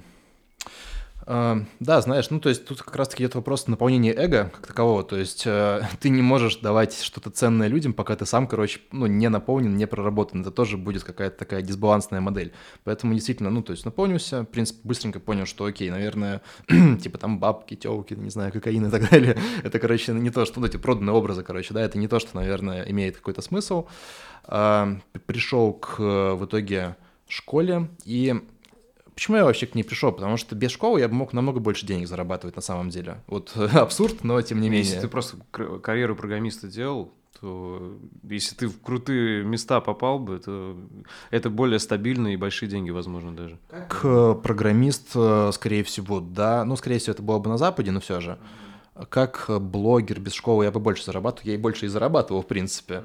Вот. Но здесь э, мотивация простая, что вот эго наполнено, и честно, вот, э, ну, как бы базовые потребности закрыты, мне не нужны там типа миллиарды, там, еще проще, чтобы там еще больше свои дефициты заполнять. Здесь идет больше вопрос про интерес про интерес того, а что со своими навыками, со своими, короче, там, типа, наработками я могу сделать еще, и что привнесет какую-то пользу, что как-то трансформирует и модифицирует. И поэтому э, сейчас, опять же, там, условно, вот если говорить в контексте школы, я насмотрелся, я прекрасно знаю, как работают другие школы, потому что меня постоянно туда приглашали, я постоянно как бы э, косвенно участвовал, видел все эти процессы, анализировал. И здесь идея в том, что пробовать на основе шестилетнего опыта все-таки действительно построить нормальную, экологичную, некоммерческую, ну, не, а коммерческая она в любом случае будет, но нормальную экологичную модель, которая будет ориентирована именно на студентов, а не в первую очередь на заработок. Потому что просто такого опыта, как у меня, шестилетнего именно узкого преподавания JavaScript, мало у кого есть именно. И поэтому пока я вот э, именно интересом мотивируюсь и какой-то вот уже идейностью. То есть одна из, кстати, целей, которую я преследую в том числе а, из-за охватов, вообще не коммерческая, это трансляция нормальных, качественных смыслов и ценностей, которые у меня есть. Например, это критическое мышление, осознанность и человекоориентированный подход. Вот это тоже для меня вообще никак не связано с деньгами, но то, что я хочу как бы использовать, э, ну, благодаря там той локальной известности, которую получил. Потому что это важно для людей. Круто, круто, чувак. Вот как раз у меня был следующий вопрос, какая-то идея, идеология стоит ли? Э, Вот ты назвал, да? Э, Человеческий подход, человекоориентированность, э, осознанность и критическое, мышление. А, у меня просто, знаешь, одна из идей, которую мы закладывали, когда делали Love School, у нас началась еще субстудия эти лофт. Мы, короче, даже делали, знаешь, у нас был один из слоганов, типа, европейский уровень качества. То есть нам было обидно реально, что у нас э, могут быть что-то хуже, чем э, в Европе. И мы хотели сделать, типа, вот так же круто. То есть, грубо говоря, за державу обидно, мы хотели поднять отечественное IT. Вот это была одна из наших целей. И там, не знаю, там, может, это не скромно звучит, но мне кажется, мы на это повлияли. То есть у нас реально один из самых больших ютубов, там, сообществ, и Love School может, не такая раскрученная, как ты знаешь, там, всякие компании, да, не от, будем от Mail.ru и да, так да, далее. да, да, да. Но э, в нормальной тусовке, вот я знаю, вот, допустим, ты к нам хорошо относишься, да, и я знаю, что, короче, и и много-то людей, вот, кто нас уважает. Соответственно, мы точно повлияли, как минимум, даже вот своими бесплатными уроками и, и выпускниками, что мы улучшили э, отечественное IT точно хотя бы там, знаешь, на 0,001% улучшили. И при этом отечественное для нас, все, кто на русском языке, у нас там несколько тысяч выпускников с Украины, там подписчиков, я думаю, штук 40 тысяч Ну, из Украины. я обычно Да, это называю. Из Казахстана. Короче, да, все русскоязычные. То есть для меня это все свои люди наши. И, соответственно, э, поэтому вот все, что сейчас происходит, я воспринимаю как гражданскую войну, на самом деле. То есть для меня это вот свои убивают своих. Короче, Это так и э, есть. мысль-то какую Чтобы хотел- там украинцы сейчас не будет писать, что мы разные расы Ну там и так далее. Да, да, да. К сожалению, Э, э, Да, мы разными не стали из-за этой войны. не, мы действительно разные немножечко, но... Я имею в виду, что да, я уже путешествовал по Украине, я понимаю, там, во-первых, она тоже разнообразная, как Россия. Понятное дело, ты найдешь э, с бурятом разницу, но я имею в виду ментальность на 80% общая, чем... Хотя, конечно, нас разделяли и пропагандами и так далее. Да. А, ну, я к чему это все говорил? Э, Про что, ценности. э, Ну, да, про ценности. Вот мы хотели, знаешь, поднять отечественное IT. И вот э, думал ли ты об этом тоже? Вот мне интересно. Как я понял, это, наверное, не было главной идеей, да, раз ты ее не назвал. Но вот сейчас, э, какие у тебя мысли, чувства, и вообще размышлял ли ты об этом, что очень много людей, кто обучается на наших курсах, я уверен, на твоих, у них цель уехать на Запад, соответственно, это их цель, прям заработать и уехать. Не печально ли тебе от этого, что вот э, как бы с одной стороны это абсолютно нормально, что у человека есть желание уехать куда-то, это у всех свое право. Но я прям вижу, что это может быть даже, знаешь, начинает э, где-то становиться э, подавляющим желанием. И меня это расстраивает, я не знаю, как это исправить, потому что, ну, если все самые классные, все самые умные, все самые лучшие уедут, то чем мы оставим эту страну вот как раз... э, То есть, понимаешь, если будет такая логика, что все лучше уезжают, тогда вот этот э, миф, который, что здесь второй Подожди, сорт... ну мы же с он- тобой здесь. Да, я понимаю. Да, но вот мне, просто интересно, знаешь... э, Короче, да, как... э, Короче, если все лучше уедут, то получается тогда действительно можно будет говорить, что здесь типа там знаешь, второй сорт или еще что-то, да, вот как... э, Короче, как- как- я понял то есть, вопрос. И мне кажется, это неправильная фигня, как это можно исправить, я не знаю пока. Я немножечко по-другому к этому отношусь. Я вообще не вижу проблемы, что люди уезжают. Потому что, во-первых, я человек мира все-таки себя считаю. Для меня я не такой типа там, что Россия, мы особенные, короче. Нужно поднимать все-таки. Я мир посмотрел, и я за людей вне зависимости от страны.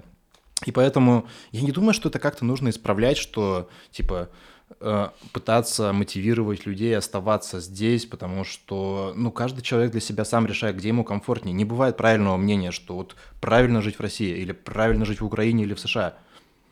Как бы кому-то здесь норм, кому-то там норм, кому-то вот по кайфу европейские ценности, например. То есть это абсолютно адекватно.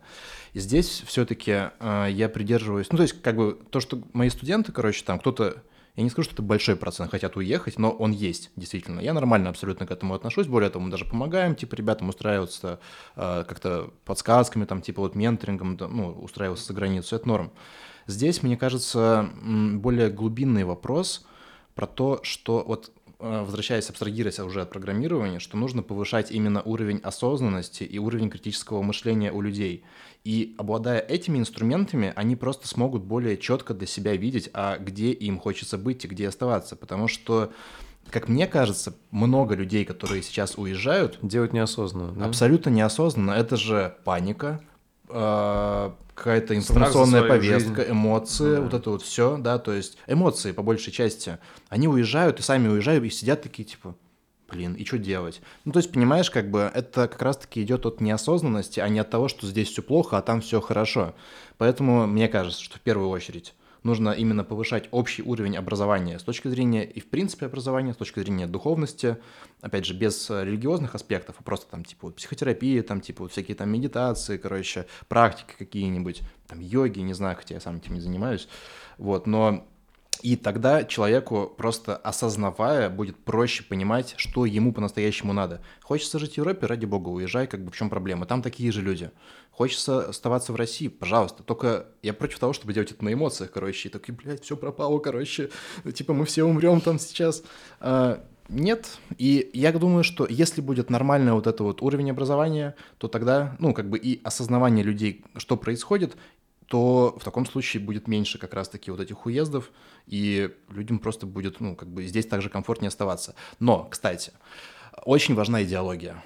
Вот, в принципе, это, знаешь, я думаю, ты со мной согласишься, что в бизнесе, например, когда ты формируешь, э, первое, что нужно сделать, это цель, миссия, Конечно. которую ты преследуешь. Если нет цели и миссии, это хуета. Потому что у нас типа... было поднять, э, чтобы не стыдно было за русское IT. Да. Вот прямо вот так оно звучит. У нас цель, например, это все-таки а, собрать опыт вот этих вот курсов, а, которые онлайн выходили там последние годы, и сделать качественно новый уровень, например. А, потому что, ну, у нас есть механизм, мы понимание того, как именно это улучшить, и дальше вот мы хотим прям вот супер результативную программу сделать. Отсюда, в принципе-то, и School идет. Но факт в том, что миссия есть, да, и ту, которую нужно стремиться. В рамках государства, в РФ, например, вообще отсутствует идеология. Причем я недавно это узнал... проблема, да я недавно узнал, что, по-моему, даже это было закреплено в Конституции после развала Советского Союза про то, что не может быть единой идеологии, а, именно единой как это было в Советском Союзе, да, причем я офигел вообще. Я еще думал, типа, ну, блин, там ведь не настолько тупые люди, чтобы не понимать таких основ вообще, вот именно формирования. Я знаю только факт, что наша Конституция взята из копии американской, и что-то ее там исправили, подкрутили, но, типа, ну, может быть. это не была Конституция, которую с нуля придумали. Да, да, это точно, они довольно быстро ее сделали. Но факт в том, что не было идеологии.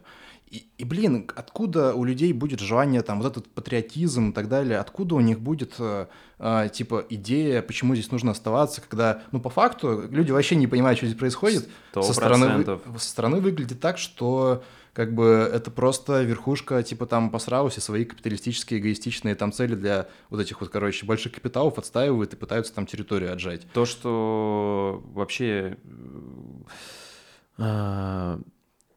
Короче, мое мнение такое. Э, в спорах со старшим поколением, которое обвиняет, типа, в отсутствии патриотизма там, молодые поколения, к которым я еще себя отношу, э, что не то, что, типа, я тыкаю и говорю, это ваша вина, там, или еще что-то, но я понимаю, что э, тут как минимум, как минимум, эта вина пополам разделена. То есть и старшее поколение просто ничего не сделали, чтобы это патриотическое воспитание было. Вот и все. То есть они дали э, тому, чтобы вот эта вся западная пропаганда, которую мы обсуждали, пришла сюда без сопротивления и захватила умы. Все. То есть это было, потому что когда мы были детьми, э, мы не могли на это повлиять.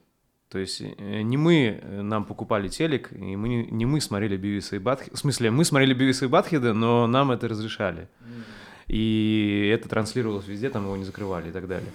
И, да, это факап лютый. Да, и поэтому то, что, типа, знаешь, вот в этих спорах, типа, что там обвиняют во всем молодежь, то, конечно, я считаю справедливо, если смотреть, то нифига, там, э, это как минимум 50-50. Да, каждое а. поколение говорит, что новое поколение уже не те, и типа все да. проебали. Я, блин, очень угу. смеюсь с этого, но я сейчас также про новое поколение говорю. И мне угарно, типа, реально либо постарел, короче, либо что-то угу. понял, хз, короче. А, знаешь, вот единственное к этому... Ну, я с тобой согласен на самом деле, что опять же, я бы не кидался виной какой-то там, типа, виноваты, неправы. Люди делают все, что могут делать. Родители, Конечно. которые там оставили тебя с психологическими травмами, на самом деле не сознательно это сделали. Они сделали все, что могли. 100%. Они не виноваты. 100%. Это уже наша ответственность. Да, я тебе больше говорю, даже знаешь, что э, у всего очень длинный хвост, у всех решений... Э, последствия очень длинные. То есть то, что мы сейчас переживаем, то, что вот эти войны на постсоветском пространстве, Украина самый большой конфликт, там Карабах, наверное, второй, да, по размеру, там Таджикистан, да, тоже... С Казахстаном э, есть потенциал. Э, короче, там много вообще, и вообще на, это же все отголоски неправильных решений 30-летней давности, да, кривой распад СССР, э, как он распался, как это было сделано и так далее. То есть это все, то есть войны, по сути, это как, знаешь, вот я Ты изучал югославский конф- конфликт? и вообще Нет. распад? Рекомендую изучить для общего развития. Это То которые есть- бомбили НАТО? Да. Мгм. э, За демократию бомбили. Да, да, да. да. Там демократичная ракета, а здесь не демократичная, да, все да, да, правильно. Чтобы остановить войну, их демократично Да, бомбили. да. Короче, очень рекомендую изучить. Есть много фильмов документальных. Я начал эту тему изучать еще задолго до этой войны. Э, И, на мой взгляд, сценарии одинаковые развала. Просто там все было сразу же. И после развала моментально начались войны, которые длились там почти 10 лет. А у нас задержка в 30 лет. Но Чечня сразу же началась. Почти, почти, почти там, да? Слушай, да, И я к тому, что я к тому, что вот это э, войны на развале предыдущей страны, это прям ну модель, которой следует, и поэтому, к сожалению, я думаю, э, Украина не последний конфликт, как бы это грустно не было, на постсоветском пространстве. Это очень грустно, и я пытаюсь понять, что вот простые люди могут с этим сделать, потому что мне кажется, сила как раз в единении, э, что просто Абсолютно. понимать, что нас разделяют, и ребята, то есть я вижу, как, знаешь, там вот реально, как могут мнения меняться, э, то есть вот там был какой тема, короче, там сербов все ненавидят, и до сих пор вокруг все соседи ненавидят сербов, потому что сербы были объединяющий народ, э, как сказать. Это, ну, это же нормально, когда есть какая-то страна, э, в других странах это могут быть другой народ. Просто так вышло исторически, что там, короче, Сербы, э, были се- сербы, а- а, ну, как сказать, этот... Я забыл слово, но, в общем, не объединяющий народ, но просто их было больше, и вокруг них э, строилась остальная страна. То же самое вот в, в России, да? То есть это не значит, что типа русские лучше других э, и так далее. Просто так исторически сложилось, что русский язык и так далее. Это то же самое, знаешь, как предъявлять американцам, почему они говорят не на немецком, не на французском, на английском. Но так исторически сложилось. И так сложилось, что там действительно, э, наверное, больше всего потомков англичан. Скорее всего, потому что первые 13 колоний были английские, которые англичане, сформировали, французы, отделились да. и так далее. Вот, и э, я к тому, что это просто исторический контекст, э, но когда к нему начинают реально манипулятивно приписывать, что там, знаешь, там все русские шовинисты, что они там всех э, остальные народы держали в рабстве и так далее, понимаешь, да? Ну, ты понимаешь, да, о чем? Это же, Конечно, это же полная жесть, то есть, короче... Это просто а, пропаганда, Я к блин. тому, что, типа, если ты даже посмотришь на историю СССР, там, наоборот, э, русских даже, знаешь, э, там все в национальных костюмах, если посмотреть на картинки советские, а русские в пиджаке. То есть я к тому, что, наоборот, э, русских как-то даже обезличивали. Э, Они делали, что, типа, русский там самый главный, который управляет всем. То есть, наоборот, как старали, типа, ну, как я понимаю, это была такая логика. Была Российская империя, где действительно, типа, русский считался, типа, там, народом, типа, каким-то, как сказать, номер Отдельная- один там или что-то такое. Мгм. А потом в СССР наоборот специались это, э, специально это убрать, типа сделать все народы равные. Да, и да что там говорить, то есть там э, даже все там правители и так далее, далеко не все русские были. Э, Вот. И... За те же самые Романовы, они вообще, как бы, по-моему, немцы, если не да, да, ошибаюсь. да. Так-то. И, в общем, э, я- у меня вылетела мысль из головы, которую я хотел сказать. Знаешь, этот А, э, немножечко э, лицемерие, да, про то, что сейчас вот эта вот массовая русофобия, типа, если ты русский, а, то, короче, все, ты плохо, любое русское наследие, это плохо, там, все эти памятники, короче, и так далее, да, то есть, ну, памятники Пушкина вот особенно виноваты, короче, то есть история просто переписывается прямо на глазах.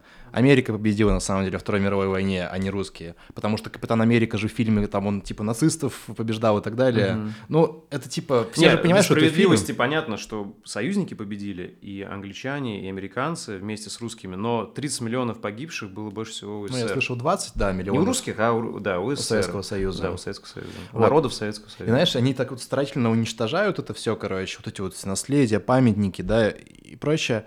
Но почему-то, например, Почему что до, конца не пойти? Не уничтожить наследие Советского Союза в виде атомных э, станций разных э, огромных, там, типа, производственных предприятий. Это же тоже, типа, мерзкое русское, отстроенное. Типа, чё, ну, Советское, как бы, да. ну, советское, да. Да, да, да. А кем оно было спонсировано? Дома, большинство домов до сих пор живем мы в советских. Ну я да, имею в виду, если есть- не считать новые районы. Знаешь, и как бы это довольно-таки забавно смотреть именно, как работает переписывание истории прямо в моменте. То есть мы являемся прям... Очевидцами, У нас да. есть, да, очевидцами уникальный случай, когда мы прям это видим наяву. И поэтому как бы тут э, вот очень важно, чтобы просто не идти на поводу вот этих вот сиюминутных повесточки, типа там сейчас кого-то уничтожили, кто-то напал, это всегда будет. Тут вот ты правильно как бы заметил, что нужно идти немножечко в историю, в первоисточники, типа вот эти тенденции, смотреть, что, почему и как. Это сложно. Это типа нужно менять свое мнение, нужно разбираться, время тратить и так далее. Ведь намного проще сесть телеграм-канальчик, э, выбрать там какого-нибудь Кацев Саратова, блин, и, короче, вот его смотреть. Ну, я, блин, условно утрирую, там таких как Кацев э, полно, отрабатывают свою денежку, и поэтому как раз-таки нужно, короче, вот более фундаментально разбираться. Если вернуться вот к программистам, которые уезжают, тут, чтобы ты меня тоже правильно понял, у меня нет такого, что, типа, знаешь, там, я сейчас одену косоворотку, буду с русскими ложками сидеть, типа, и кричать, типа, русское IT, да? У меня такого, естественно... Водка. Смотрешка, да, да. У меня такого, естественно, нет. Э, я также себя считаю человеком мира. Но просто э, мне я считаю несправедливым, когда что-то одно принижают и что-то другое восхваляют, да, как ты сказал, это от отсутствия осознанности. И мне просто хочется, раз наша страна э, как-то не заботится, и государство, да, а вот этой информационной здоровом каком-то, здоровом патриотическом воспитании, это же нормально, то есть смотри, там в Америке за американский флаг тебя порвут, если ты что-нибудь там... То есть в России там плевать на флаг или еще что-то, знаешь, многие могут проходить мимо и ничего не сделать. Короче, я к другому, не то, что типа ты должен за флаг вообще, за национальность свою что-то делать, нет. Я к тому, что здоровое уважение, любовь к своим корням, к своим людям, к своей родине. Вот и все. То есть... Те, кто не помнит свою историю, как бы те обречены, да. по сути. Тут очень важно помнить вот это все. И, и знаешь, вот действительно со всеми этими событиями, например, э, это вот про здоровый, типа, ну, есть, короче, ура, патриотизм. Да, есть здоровый, типа, все хохлы должны сдохнуть, там, или наоборот, все москали должны сдохнуть. Ну, ага. типа, пошли нахуй обе да. стороны, короче. А, а есть нормальный патриотизм, когда ну, как я, к нему, наверное, к нему отношусь, когда ты просто помнишь свои истоки, ты уважаешь э, свои корни, помнишь историю, и э, как бы просто уважаешь то, откуда ты. Вот. Мне на этом фоне, конечно, вот, ну, как бы я начал больше там, типа, с родителями общаться, с бабушками, с дедушками. Эм, хочу очень пообщаться с тренером, который очень сильно на меня повлиял. Он такой именно прям советской закалки. Мне вот интересно просто, кто те люди, которые, например, меня формировали. То есть начать, типа, с маленького. И вот это тоже, я считаю, знаешь, вот это вот обращение к корням какой-то, ну, действительно ценностью и понимание того, что, где мы находимся. Да, и это не значит, знаешь, э, распознав свои корни, ты начинаешь принижать другие, да, корни. Нет, не, ты не. просто их... И больше, знаешь, а к чему-то, что мне обидно, вот, что люди уезжают, только почему? Объясните. В смысле, кто это сделал осознанно? Конечно, у меня тоже есть друзья, которые уехали, понимаешь? Мне просто обидно, что, допустим, из шести моих друзей, вот у меня шесть друзей, вот три лучших и еще три очень хороших, трое уже уехали. И мне просто грустно, что мои близкие люди уезжают, вот и все, что я их не увижу, хрен знает когда и так далее, что нас могут потом идеологически разделять, и вот. Мне вот это грустно. А второе мне грустно, ну кто будет заботиться о стариках наших? Вот и о чем. Что типа, если ты вот уехал, окей, ты там, допустим, там спас свою жизнь или еще что-то, но когда-то война закончится, тут твои старики, родители, там бабушки, дедушки у кого-то, кто будет о них, вот тебе жопу подтирали, когда ты был маленький, а кто им будет, если там, не дай бог, что-то, понимаешь? Вот о чем. То есть мне вот за это обидно, что это как бы как минимум одна мысль должна быть, э, как сказать, один из барьеров, почему ты вот так вот быстро не уедешь. Если ты как-то решил, там, может, забрал своих родственников, еще там, и вообще у вас все так вот решено, все хорошо, вы просто это вы уехали и не говорите, и не, не очерняете свою родину. Ну, конечно, это нормально, абсолютно. Но если ты уехал, очернил, забыл о своих родственников, ну, Слушай, ну нет, те, кто Э, уехал осознанно, ноль вопросов, ребят. Ну, кто-то давно уже хотел, это просто послужило триггером, это нормально. Те, кто уехал, понимаешь, тут мне нравится вот с психологической точки зрения это разбирать, про то, что вот они уехали, и как бы на есть рациональный уровень восприятия, когда они такие, типа, я полностью понимаю, почему я уехал, типа, там, за безопасность, все прочее, но внутри они чувствуют, все чувствуем внутри на самом деле, как э, по-настоящему это наша вот подсознанка, там, интуиция и так далее. У каждого борьба, по-любому это и, сложное решение. И вот это вот поливание говном, на самом деле, оно не из-за здоровой позиции, оно именно это защитный механизм оправдать свое действие. Рано или поздно это закончится. У кого-то не закончится, у кого-то закончится. Те, у кого закончится, ну, прознают, э, скорее всего, вернутся обратно или просто загрустят и останутся там. Что касается стариков, слушай, ну я не знаю, как бы мне вот в этой степени больше наверное, какая-то идеологическая история отвлекается, знаешь, там, потому что, ну, есть всякие службы социальные, там, типа, девочка, у меня просто вот как раз-таки двое стариков, бабушка и дедушка в Новосибирске находятся, а я сам в Питере. Но как бы, что я, я далеко нахожусь, я не могу там, типа, постоянно быть. Что я делаю, там, допустим, захожу в доставку еды, созваниваюсь, прям выбираю, короче, что им нужно, заказываю. Это все можно удаленно делать, там, типа, есть э, какие-то платные, бесплатные службы. Ну, ты сам понимаешь, живой это не заменит, да. Я, потому что Но... я не говорю, я тебя не учу, как делать. Там вообще, я понимаю, это, знаешь, у всех своей жизни сложно. Я к тому, что но живое общение все равно ты ничем не заменишь. Нет, Причем, конечно, да, абсолютно да. нет. Именно, именно поэтому в том числе... И как минимум, да, если ты там звонишь бабушке и дедушке, то понятно, это уже крутая поддержка. Это уже, там, знаешь, многие этого не делают. Ну, да, как одна из ценностей это вот именно еще социализация на самом-то деле, потому что мы сейчас все уходим в виртуальность, э, это тренд вот этот вот, и он как раз-таки тоже на разделение направлен, потому что, ну, там всегда можно созвониться по скайпу, ну, я не знаю, пользуюсь сейчас скайпом или нет, ну, Zoom. По, по телеге, там, Zoom, неважно, mm-hmm. короче, вообще. А, но живая коммуникация уходит, я прям замечаю это.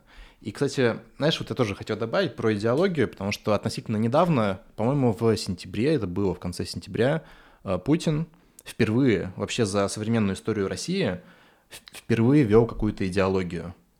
И, а что, расскажи, что именно? Да, он, ну, у него была речь на 40 минут, угу. где он как раз-таки поставил пока что первичную идеологию как противовес западной. То есть мы за, ценности. мы за консервативные Все, традиционные ценности против там трансгендеров, ЛГБТ, против сатанизма, причем он именно это слово произнес, угу. что тоже да, типа важно. теория заговорщики, здравствуйте, короче, ну как бы у этого есть причина, я даже сейчас не хочу в это копать. Потом э, против э, колониальной политики, которую ведет западная сейчас модель, только они ведут это через финансовые институты. Да, колониализм, и... колонии никуда не ушли, они просто форму Не ушли, поменяли, да. да. Да, блин, и рабство-то не ушло. Типа просто раньше это были оковы, а сейчас это ипотека. Ну, да. Ну, как бы, блин, нужно быть довольно-таки слепым, чтобы этого не видеть, если ну, да. честно.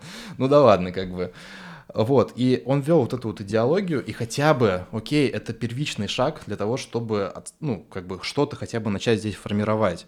Кстати, это прикольный момент, насколько я понимаю э, событие это, то, что он впервые обозначил, а вертикаль-то власти, она не вертикаль, ни хрена там их много, ага. короче. Сейчас будет пиздюка именно внутри страны.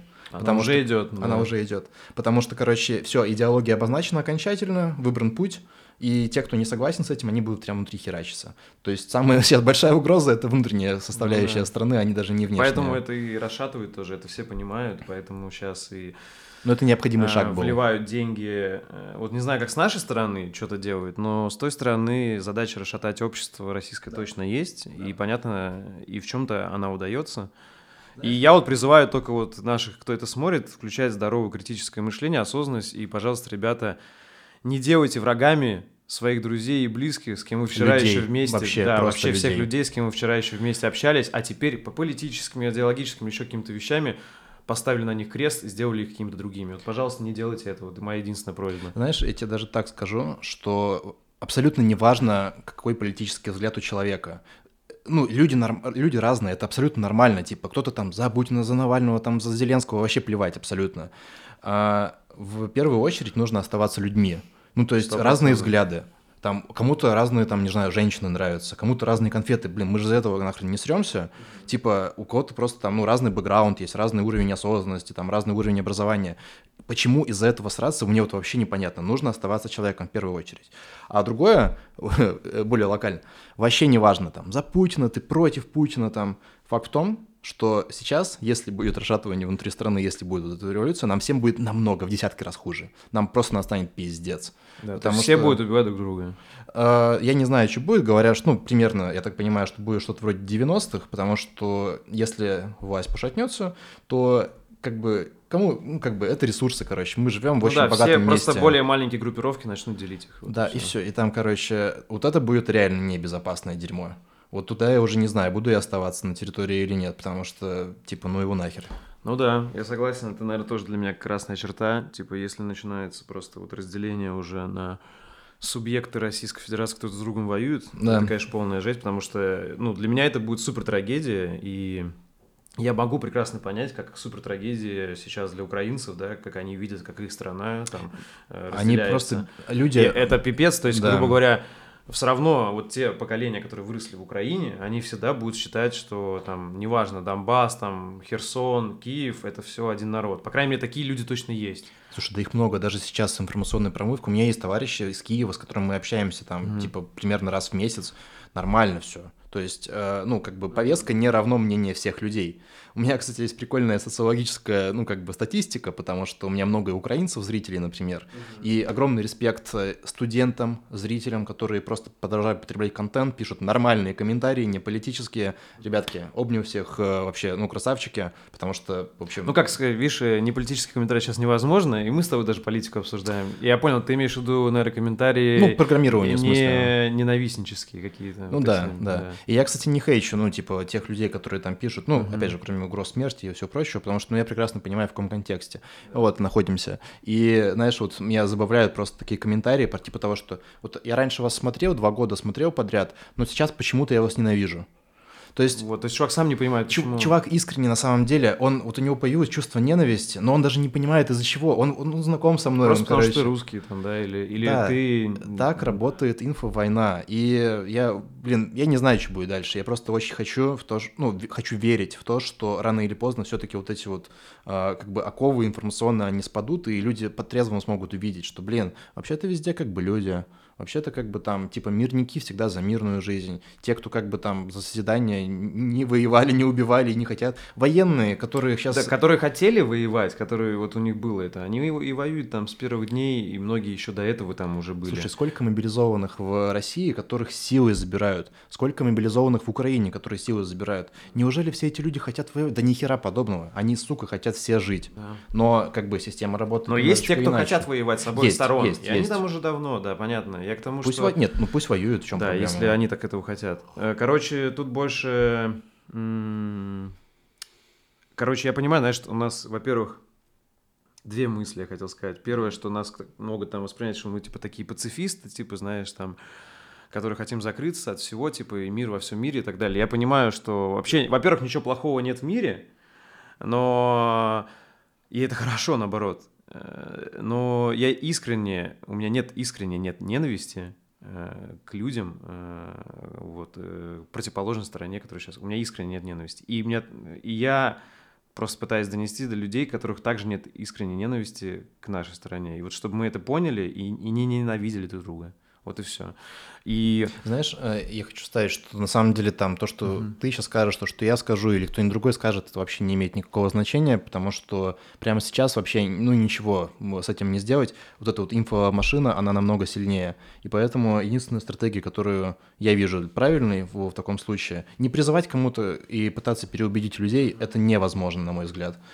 А, тем более, ну, мы с тобой не являемся авторитетами с точки зрения там политики какой-нибудь там или, да, мы просто пацаны, как бы по сути и все.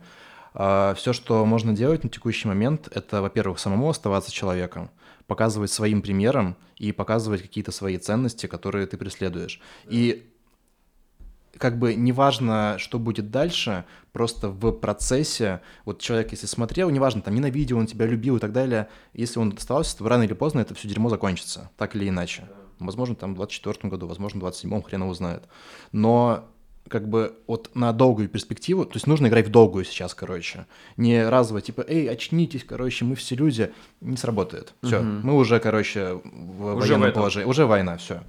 А, поэтому просто показывать своим примером, показывать своей стабильностью, показывать как бы то, как ты относишься к этой ситуации, и рано или поздно люди просто будут это перенимать. Ну, я так считаю. Мне кажется, вот наши постсоветские страны чем интересны, что у нас здесь вот эти этапы дикие, которые, э, возможно, Европа и Америка пережили еще и несколько столетий назад, а у нас это все только начинает. Но с другой стороны, у нас есть то, чего не было у них. У нас был советский опыт, в котором было много здравых идей, типа того же бесплатного образования, здравоохранения и так далее. Что интересно, ты знаешь же, да, до опыта Советского Союза нигде не было в мире бесплатных там поликлиник, образования и так далее. Если ты родился бедным, ну, чувак, извини. То есть, э, и, э, и, и короче, я к тому, что у нас есть вот этот опыт. Короче, мне кажется, мы живем в такое время, когда вот социализм с капитализмом вот так вот столкнулись в реальном опыте. До этого вообще такого не было и можно из этого сделать что-то более здоровое, чем то и другое. Ну, Потому это что нормальный закономерный минусы, процесс эволюции. И в том, да. И мне кажется, вот мы сейчас... Хер знает, как это назвать, какое там название новое придумать. Но явно должны быть элементы социализма, и явно должны быть элементы капитализма, и они как-то должны здраво работать вместе. Да, да, да. То есть э, у медальки всегда есть две стороны. Я не говорю, что капитализм, например, это тоже адовое зло во всей плоти. Однако для меня было инсайдом то, что э, строй в Советском Союзе, он более прогрессивный, чем капитализм. И вообще-то это следующая стадия, да. и мы сейчас регрессировали обратно в капитализм. Просто действительно в Советском Союзе он неправильно, насколько я понимаю, был выстроен. Интересный факт. Угу. Тогда не было нормальных э, систем э, расчета и распределения, как правильно ресурсы, короче, вот там, да, да, да. А сейчас есть нейросетки. То есть чисто гипотетически в текущих реалиях намного проще выстроить нормальный социализм. Единственное, чем меня смущает, честно вот признаюсь, ну это эго, наверное, мое играет, про то, что может быть, я неправильно, кстати, понимаю до конца социализм, но если я, типа, вот хочу пробиваться прям, если я хочу больше достижений, если я готов делать больше, чем другие, например, люди, ну, я и хочу получать больше. А насколько я понимаю, социализм, по-моему, он все-таки тебя как-то регулирует. Да, и вот это мне не очень нравится, на самом деле. А, я сам задаюсь, во-первых, мне интересно, что, да, мы с тобой оба чуваки, которые занимаются бизнесом, и мы с тобой оба критикуем капитализм, и таких я немного людей знаю, э, но мне кажется, это здраво. Э, почему? Потому что, вот как ты и сказал, когда ты проходишь эти этапы, когда ты сам попробовал быть капиталистом, ты замечаешь в нем косяки. И, то есть, мысль-то моя какая? У тебя хороший вопрос, э, я тоже не знаю на него четкий ответ, но, как я понимаю, и людьми, с кем я общался, вот кто там убежденные, да, там, э, по, Либерал, про социализм, не, не, наоборот, а, про социализм, а, то э, мне объясняли так, что ни хрена, если все правильно построить, то тебе наоборот должны давать все возможности расти, потому что ты принесешь больше пользы остальным. То есть, по идее, как понимаю, вот криво было то, что, допустим, и умный, способный чувак, который приносит пользу, получал столько же, сколько раздолбай. Mm-hmm. И это была главная проблема Советского, ну, Советского Союза, как я понимаю, одна из главных. Ну, похоже а на то. вот надо было делать так, чтобы этому чуваку больше, больше, больше давали и не ограничивали его. Вот и все. То есть ограничивать, по идее, должно быть какое-то только здоровое, не, знаешь, если ты зазнался, но по сути ограничивать надо и сейчас и капиталистов, по такой, ну, очень сильных, понимаешь? А сейчас это полный трэш, что Да, происходит. то есть их же не ограничивают, то есть, допустим, чуваки, которые там владеют какими-то заводами нефтяными, которые загрязняют там планету и так далее. То есть не то, что я такой там гринписовец или что-то, но это не надо быть гринписовцем, чтобы понимать, что планету разрушаем мы, ну, как, как человечество. И... Кстати, интересный факт. Да, э, и, и, и разрушает, по сути, его капитализм. Э, не, нет, не совсем так. Интересный факт про то, что э, экологическая повестка — фейк.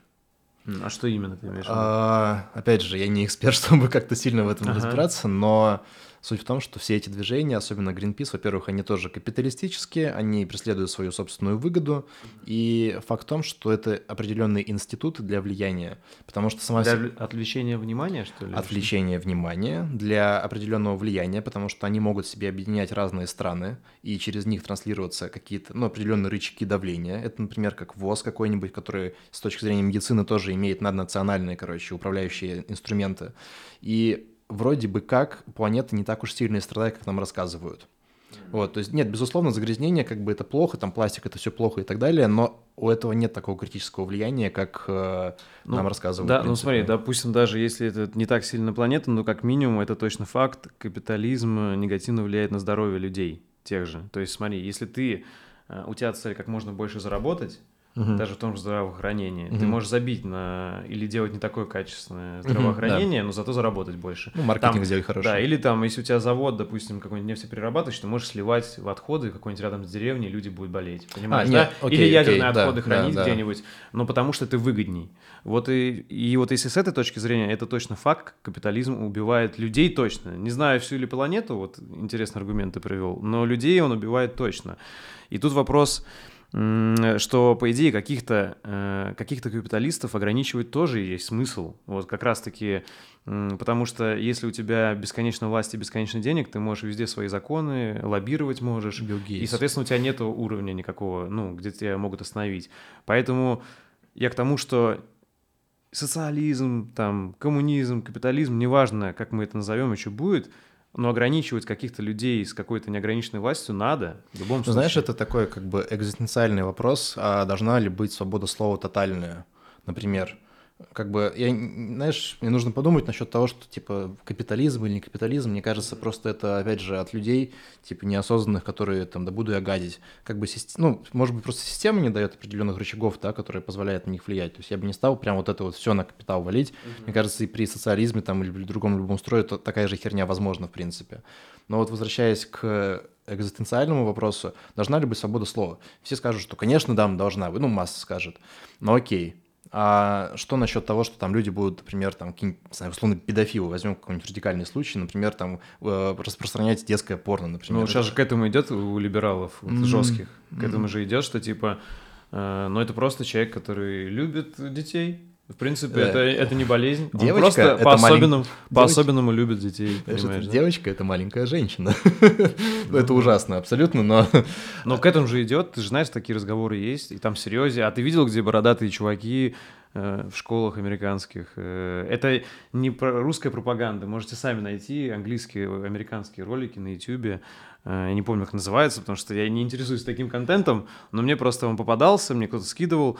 Короче, чуваки чувак типа трансгендер, э, бородатая женщина в костюме разноцветным э, в американских школах э, рассказывает про гендерную вот, нейтральность и так далее, и сидят дети с флагами ЛГБТшными и родители, которые все хлопают. Это пиздец. Это на, так на психику давит сильно. Ну, то есть, и, а потом, смотри, и какой еще... шанс, что вот этот чувак точно здоровым, и на него это не повлияет, вырастет? Нет, это не про здоровье. Это же не делали эксперимент, да? Ну вот они сделают такой эксперимент, посмотрим, что с этими детьми будет прогнозирую, ничего хорошего да. не будет на самом деле. А, по поводу, знаешь, еще вот свободы слова, то есть вот это первый аспект, но это больше про вот эти ценности, да, там типа ЛГБТшные и так далее. Свобода слова, да, окей, но сейчас есть инструменты, например, таргет. Да. Банальный инструмент. Да. Ты можешь просто забашлять кучу бабла и транслировать с определенную повестку. И у тебя... Так ты видел баннеры про, когда началась эта херня? Во-первых, про свержение Путина? Тебе не попадались? Я, бан... не, я Зеленского видел, по-моему. Э, баннеры про свержение Путина мне выпадали, потом баннеры Зеленского мне выпадали, а, а потом про мобилизацию, потом про расшатывание по национальному признаку. Короче, баннер э, сколько погибло русских, сколько погибло чеченцев, сколько погибло бурят, и на расшатывание, что типа русских погибло меньше всего, смотрите, на самом деле убивают другие нации. Да, да. Короче, все вот на это расшатывание, и это же все, ну, реально на кого-то это работает. То есть кто-то посмотрит и поверит. Да, этому. это очень Всё. сильно работает. То есть, и, соответственно, вот этот тумблер просто переключили. Да. Твое внимание переключили на определенную повестку и управляют.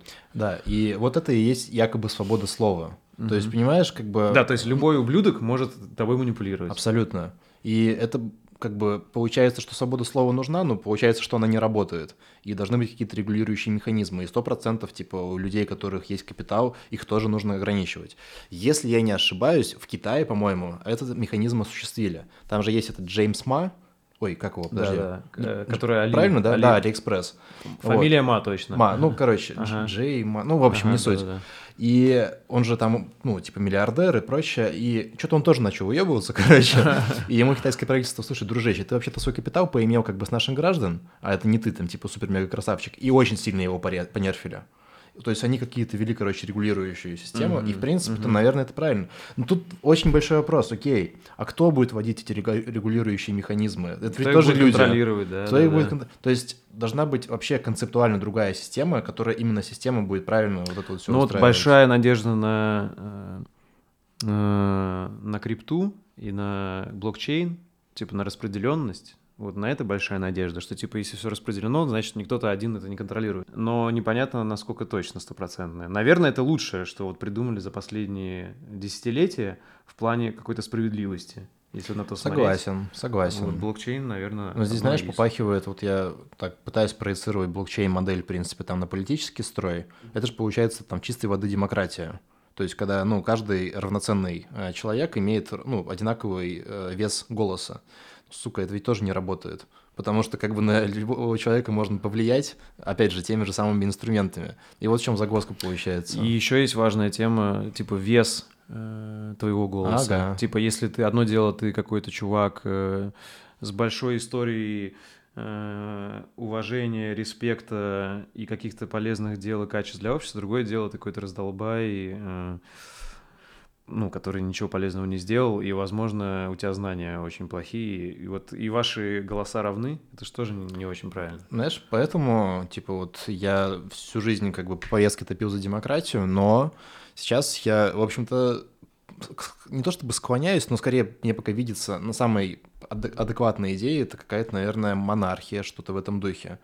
Это удивительно просто потому, что если она здорово выстроена, то прикинь, типа с детства рождается человек специализированный, который должен э, именно затачиваться под крест. задачи, да. Это не то, что типа это не может быть легко всегда. Не, не, это вообще не легко, это типа миф. Ну, как бы там короли у твоего прошлого, mm-hmm. они также там страдали, просто у них есть материальные ценности, но у них там пиздец какая ответственность. Другой жизни нет.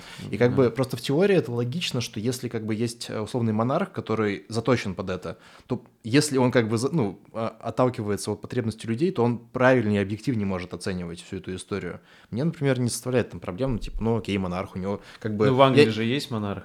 Ну, а, блин. да, да, да. Это понятно другое, но сейчас нас с тобой будет, понятно, хейтить, типа, о, чуваки так подвели, оправдали себя, почему они, типа, рабы, рабы Путина, Путина и так далее, да? Не, типа. я не считаю, что Путин но, самый крутой, ни хрена Ну, во-первых, мне тоже лично кажется, что Путин э, не монарх, в том плане, что я не знаю, я не могу этого доказать, но мне кажется, решение, которое он озвучивает, э, это не чисто его решение, потому что очень многие решения медленно идут, и мне кажется, когда там вот все решили, то Путин просто вышел и озвучил общее решение элит. Президент — это менеджер большого ну, капитала ну, в капиталистическом кажется. строе. Есть заинтересованные люди, которые обладают этими влияниями, там, ресурсами, и, по сути, да, менеджер пытается лавировать между этими интересами, ну, президент, точнее, лавировать между их интересами для того, чтобы оставаться как бы вот этим управляющим звеном. У него есть какая-то власть, но это не такая всеобъемлющая власть. А, которую принято считать. Поэтому, в общем-то, смена одного человека в целом-то ни к чему не приведет, потому что система-то остается. Вот. Да, окей. Э, кстати, ну тогда, э, если вернуться к Ленину, ты, я слышал, mm-hmm. не один раз рекомендовал книгу его про империализм, империализм высшая стадия капитализма. Вообще, расскажи, э, ну, какой-то смысл ты нашел в его трудах? И что тебе понравилось? Что не понравилось? Ну, во-первых, э, мне забавно читать Ленина, да, потому да, что да. у меня всегда было супер-мега сомнительное к нему отношение, опять же, там, да, из-за разных информационных потоков. Вот, но, да, по сути, он просто очень даже не то чтобы критикует капиталистический строй, но он по факту просто объясняет, как это работает, ну, объясняет механизм, почему любой э, капиталистический строй рано или поздно ведет к империализму. К войне, да? А по факту, да, к фашизму, Потому что, ну, все, очень простой механизм, потому что, как бы, свойство капитализма – это монополия.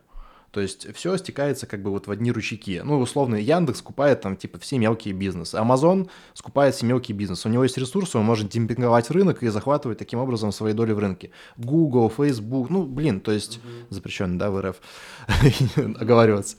То есть все, мы видим э, эти свойства, мы видим эти монополии. Все ресурсы сейчас массово стекаются в США, потому что они являются империей, по сути, э, мировой. Вот, то есть это есть такое свойство. А почему это ведет к фашизму? Да потому что, короче, когда есть привилегированное как бы каста. сословие, каста, то они хотят как бы лучше для себя. Зачем кому-то делать лучше еще? Все. А, что такое фашизм, да? Как бы это... Ой, тут, кстати, нужно ну да, точно есть, быть... Э, да, аккуратным, типа, в терминах, я понимаю, о чем то но смысл такой, что, типа, твои люди лучше других людей. Ну, типа того, да, типа... то есть и это нормально, это не потому, что они плохие, как бы, это просто мы так устроены, как люди. Они, как бы, хотят там дальше повышать материальное э, благо. Фашизм, по-моему, короче, это да, когда одни лучше, но это обусловлено еще капиталом, короче, каким-то, то есть, ну, спонсируемая история. Вот. Все так вот и работает. Зачем Америке сейчас условно делиться ресурсами, понижать уровень жизни ради какой-нибудь Уганды? Зачем? А ты допускаешь еще, что все события, которые сейчас происходят, это еще в том числе из-за того, что людей стало слишком много, а ресурсы поняли, что ограничены?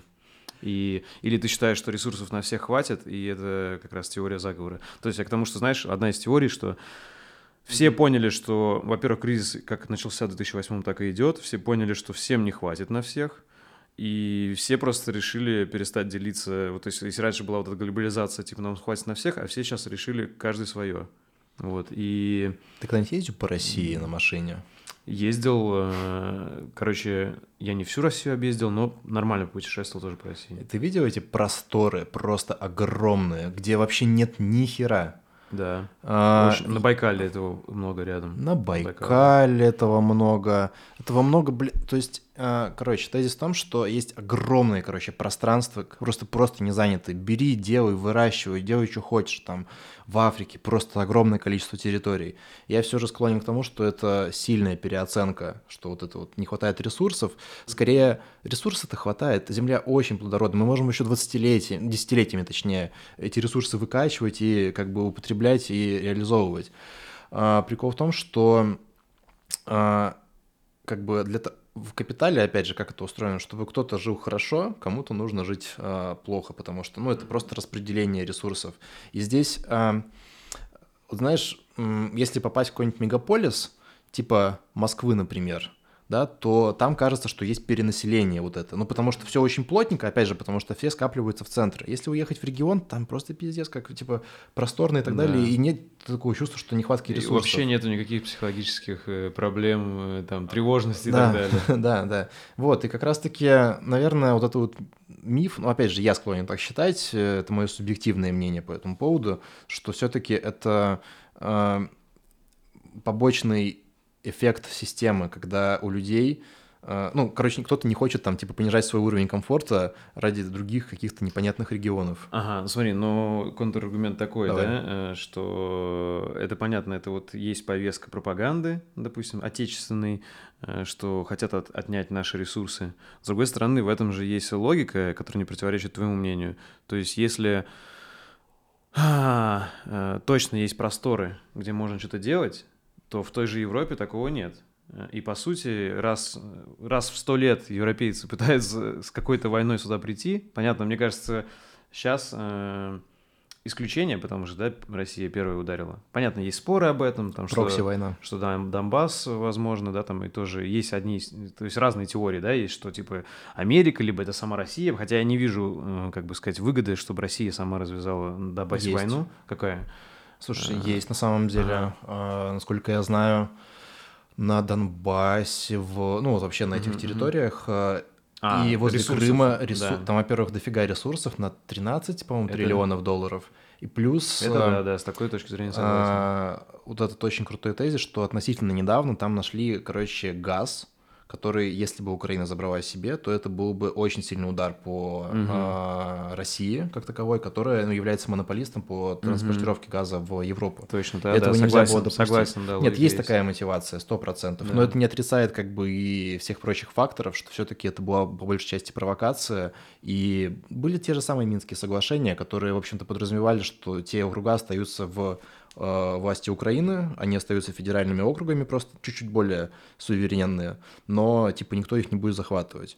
Вот, но были провокации, и поэтому, ну, аг- агрессорство Мгм. проявилось. Ну, короче, э, Украина бы стала федерацией, типа как Россия. Ну, частично хотя бы. Ну, слушай, хз, честно, я не, А, не но смотри, э, в общем, э, а, вернуться к чему я? К тому, что, смотри, э, Про ресурсы, да. возможно, ресурсов на планете еще дофига, и, возможно, если поделить на всех, там, сколько у нас, 7 миллиардов уже или сколько? Восемь. 8. Если поделить на всех, то, возможно, бы и хватило, но они же неравномерно распределены. То есть, знаешь, в чем прикол-то? Э, России, что да, там, допустим, я не помню, какой процент ВВП Россия, небольшой. Три, по-моему, что-то там Вот, такое мира, вообще. да? Но Россия это, по-моему, как минимум половина всяких самых полезных ресурсов. Понимаешь, об этом, да? В этом-то и прикол. Вот, то есть об этом часто не говорят. То есть по- унижают Россию в плане, что, смотрите, ВВП это ни о чем, но ресурсы неравномерно, если взять всю планету, в России до хера ресурсов. Понимаешь, да, меня? И тут прекрасно это не понимаю. противоречит твоей, ну, твоему контраргументу, что типа, да не, ресурсов на всех хватит. В России 180 миллионам русских, ну, россиян разных народов, которые в России живут, хватит. А вот э, там, допустим, китайцам, э, индусам, и европейцам, американцам, возможно, не хватит, понимаешь, да? Ну, они как-то же существуют, правильно, вот эти вот э, китайцы, индусы, которых больше миллиарда. Каждого да, причем. да, да, как я понимаю, короче, одна из гипотез, я слышал, такая, что все равно, если прогнозировать все-таки, если они все играют политики в долгую, лет на 100 минимум, то понимают, что когда-то какие-то ресурсы где-то Нет, начнут заканчиваться. конечно. И поэтому лучше, то есть если у вас 180 миллиардов и у вас есть запас там на 200 лет, это лучше, чем у вас, допустим, миллиард и у вас запасов на 10 лет, понимаешь? То есть вот, вот как бы такую гипотезу я не отрицаю, что, возможно, она есть, что все-таки идет еще игра за ресурсы тоже. Так нет, в смысле, это, блин, сто процентов это только игра за ресурсы, как бы никому вообще войны нахрен не нужны, кроме как зоны влияния и ресурса. Ну, как бы, а, кто больше пирог ухватил, тот, в общем-то, просто есть мягкие силы, это то, что продолжалось примерно там с развала Советского Союза до 20, ну, 20 года, когда по сути-то, да, мы типа якобы суверенная страна, но по факту мы просто за дешмански продавали ресурсы. Ну, мы, Это говорю, факт. типа, правительство Политики, РФ, да. один хер, типа, людям ничего не доставалось, причем нигде людям ничего не достается. типа, я тут не обманываюсь идеей, что мы такие классные, короче. Да не, это все как бы все равно не нам. Вот. И по факту это ведь просто тоже не давали пройти, ну, потому что просто можно задешево выкачивать ресурсы и все. Просто, типа, эта тема закончилась, теперь пробуют, как бы, ну, через э, силовой фактор повлиять. Угу. Типа раньше это было как э, экономическая колония, да, да. теперь силовая. Просто, как я понимаю, вот этот тезис там типа 3% ВВП, экономика говно и так далее, но есть это же, чтобы ты легче отдавал ресурсы. Есть раздутые рынки вот эти, знаешь же, как строятся сейчас вот эти вот э, финансовые пузыри, пузыри да, когда типа, ой, там сложные эти механизмы со всеми, то, что... Э, денег, вот этих виртуальных, их, по-моему, там 8, а то и в 10 раз больше, чем в принципе, в принципе реальных денег, которые существуют, потому что все которые можно измерить спекулируют на спекуляции, mm-hmm. на спекуляции. Да, США печатают баксы, не привязанные никаким ресурсам, хотя изначально деньги — это просто лишь сообщение о том, что у тебя есть такое-то количество... Да, да, да, да, да, все верно. И один из тезис России, почему это вот смена мирового как бы вот э, порядка. Про то, что, а давайте-ка мы уйдем от этой системы, все-таки, по-моему, она брендервудская система называется, mm-hmm. и все-таки мы будем отталкиваться от реальных какого-то сырья, а не просто от э, бумажек, mm-hmm. за которые они скупают реальное сырье. Вот, и да, это битва за ресурсы. Просто. Слушай, ну если вернуться к Ленину, вот если тезисно, то для тебя это было полезно изучение его трудов в плане другой взгляд на капитализм, который сейчас не популярен, да, но который разумный, на твой взгляд. Да? Правильно? Разумный что именно? Э, что вот такой критический взгляд на капитализм, как сделал Ленин. Ну, в этом он, ты пользу нашел. Мне да, просто да, интересно. Да, однозначно, да, да, конечно. То есть, э, ну, я, в принципе, люблю любую штуку ставить под сомнение и смотреть, типа, а что хорошо, а что, если я ошибаюсь, типа, и что, если посмотреть по другим углом. И как раз-таки это позволило, ну, немножечко укрепить просто, ну, то ощущение. Потому что, типа, понимаешь, можно говорить, что Ленин плохой, типа, Ленин все это был неправ вообще, но есть тупо факты. Там сухие факты, на самом деле, в книжке. И против фактов очень сложно переть. И поэтому, какой бы там у тебя мнение не было, но я все-таки стараюсь на факты ориентироваться. Если будут другие факты, ну, мне придется поменять свое мнение. Можешь какие-то дать рекомендации вот для людей, кто вот сейчас э, для айтишников и не для айтишников? Ну, наверное, больше для айтишников, потому что не для других-то вряд ли мы имеем право давать какие-то рекомендации. Допустим, для айтишников, которые решили остаться в России, э, вот можешь сказать свою позицию, почему ты решил остаться, да, и почему, понятное дело, во-первых, мы все боимся там из-за мобилизации, из-за войны, чего угодно может быть, но какие у тебя причины? Наверное, рекомендации сложно сказать. Именно лично твои причины, потому что каждый сам решает. Вот лично твои причины, почему ты остаешься в России на данный момент. Первое. Ага. Здесь все-таки я вырос. Здесь все-таки мои друзья, близкие и семья. И я же думал дважды уехать. Я вначале думал в начале марта. А, в Таиланд у меня был вариант уехать, все, жить спокойно. Я просто задаю себе вопрос, могу ли я жить спокойно там на пляжике в тяжелое время, когда вот этот весь пиздец происходит. Ответил, что нет, и что будет. И вернулся. Второй раз я где-то вот полдня думал, как бы уехать в Дубай, когда началась мобилизация. Но потом я только тоже подумал, да блин, что я буду паниковать, короче, нужно дать время этому остыть. Вот, и как бы осталось тоже при мнении, что зачем мне куда-то уезжать, это первое. Второе, я не разделяю э, западные ценности вообще, мне, ну, как бы это вообще тотально не близко, я считаю, что это токсично, неправильно, и поэтому э, пока ценности, которые в Российской Федерации, мне тоже, э, ну, мне близки, короче, я хочу их разделять. Третье, как ни странно, я считаю, что в России намного безопаснее, чем в других странах мира сейчас. Но это лично мое мнение, я поэтому остаюсь там, где безопаснее. Из-за ядерного щита, да? Из-за чего ты так думаешь? То есть у меня просто какая логика была похожа на твою насчет безопасности. Я думаю, что Питер, Москва одни из самых безопасных мест тупо, если, потому что если начнется в Питере и Москве какая-то херня, то мне кажется, это уже конец света. Это конец света. Вот, ну, да. нет, конец света. То есть такая у меня логика. Но, возможно, мы слишком, да, как сказать, верим э, в, в наш ядерный щит. Знаешь, Или у тебя другая логика? Немного другая логика. Ага. Я не очень хочу даже думать Ага. про ядерные ракеты, потому что действительно, если тронут Москву, все пизда. Ну, типа, сразу обмен ядерными ударами с Европой, США, никому от этого хорошо не будет. Там с Питером та же самая история. Нет, я больше... Но опять же, это то, как я понимаю мир, э, то, что э, я не верю... Ну, как бы у России нет выбора. Она должна как бы так или иначе закончить этот конфликт в свою пользу. Просто другого выхода у нее нет. Если она как-то не победит здесь, то тогда нас просто разъебут. Если такие тенденции будут, я подумаю о том, чтобы уехать. Я про это, в принципе, писал. Ой, писал, говорил. Вот, но из того, что я понимаю, вот как сейчас все это устроено, что а где безопаснее-то, блин, чем в России? Вот серьезно. То есть в Европе да ни хера подобного. Ты имеешь в виду русскому? То есть к тому, что, во-первых, Нет. тебе там будет уже не так относиться, Ну, потому что во-первых, русский? русскому, во-первых, Мгм. русскому, да, во-вторых, в принципе, человеку. Где безопаснее? То есть в, Укра... э, ну, в Украине, ладно, сори, там точно не безопаснее. Европа, нет, там не безопаснее. У них сейчас вся инфраструктура как бы по жопе поедет. Если не в этом году, там, типа, на перспективе нескольких лет точно. Ну, то у есть них тоже могут быть междуусобные войны, да. Плюс, да, у них сейчас там все эти недовольства. Это просто не, опять же, не на масштабе там двух-трех дней или недель. Это, ну, длительные процессы. США, у них там все на грани гражданской войны, между прочим. Ну, то есть, эм, я, во-первых, не хочу туда ехать э, пока что по... Ну, просто туда не хочется ехать. Во-вторых, у них действительно очень сильно общество разделено. И насколько там безопасно, когда у людей оружие и так далее, ну, фиг его знает. Честно говоря, я из этого не парюсь, типа, потому что здесь тоже, типа, волыны, знаешь, у многих присутствуют. Вот, но меньше, чем там. Ну, меньше, чем там. Там Да- прям некоторые штаты, да, у всех. Да, не, я, короче, не опасаюсь именно этого, но как бы о чем мне там делать, в принципе, то есть, что я там найду, и поэтому, а где еще безопаснее? Потому что, ну, мир, в принципе, сейчас колбасит, ну, там сейчас Китай с Тайванем будет что-то там мутиться, еще где-то конфликты появятся. Просто на России, ну, а в России, если на нашу территорию все-таки пойдут, ну, опять же, это логика обывателя, типа программисты, знаешь, то, ну, как бы, наверное, будут разъебывать в таком случае. А если уж поют ядерки, то, блин, лучше уж я здесь буду, тогда на Байкал поеду. Ну да, у меня тоже такая логика, что я прям, ну, рассматриваю какие-то варианты, уже начал их серьезно рассматривать, более-менее, как сказать, пока на уровне решений, не серьезно в плане действий, что если какая-то жопа, там хотя бы предусмотреть, куда вывести семью, понятно, что типа, ну, там стариков и детей, и жен- женщин, вот, а типа, понятно, а ты как мужик уже там, это уже второстепенно, главное, чтобы они выжили. Ну, в первую очередь, понятно, это дети и женщины.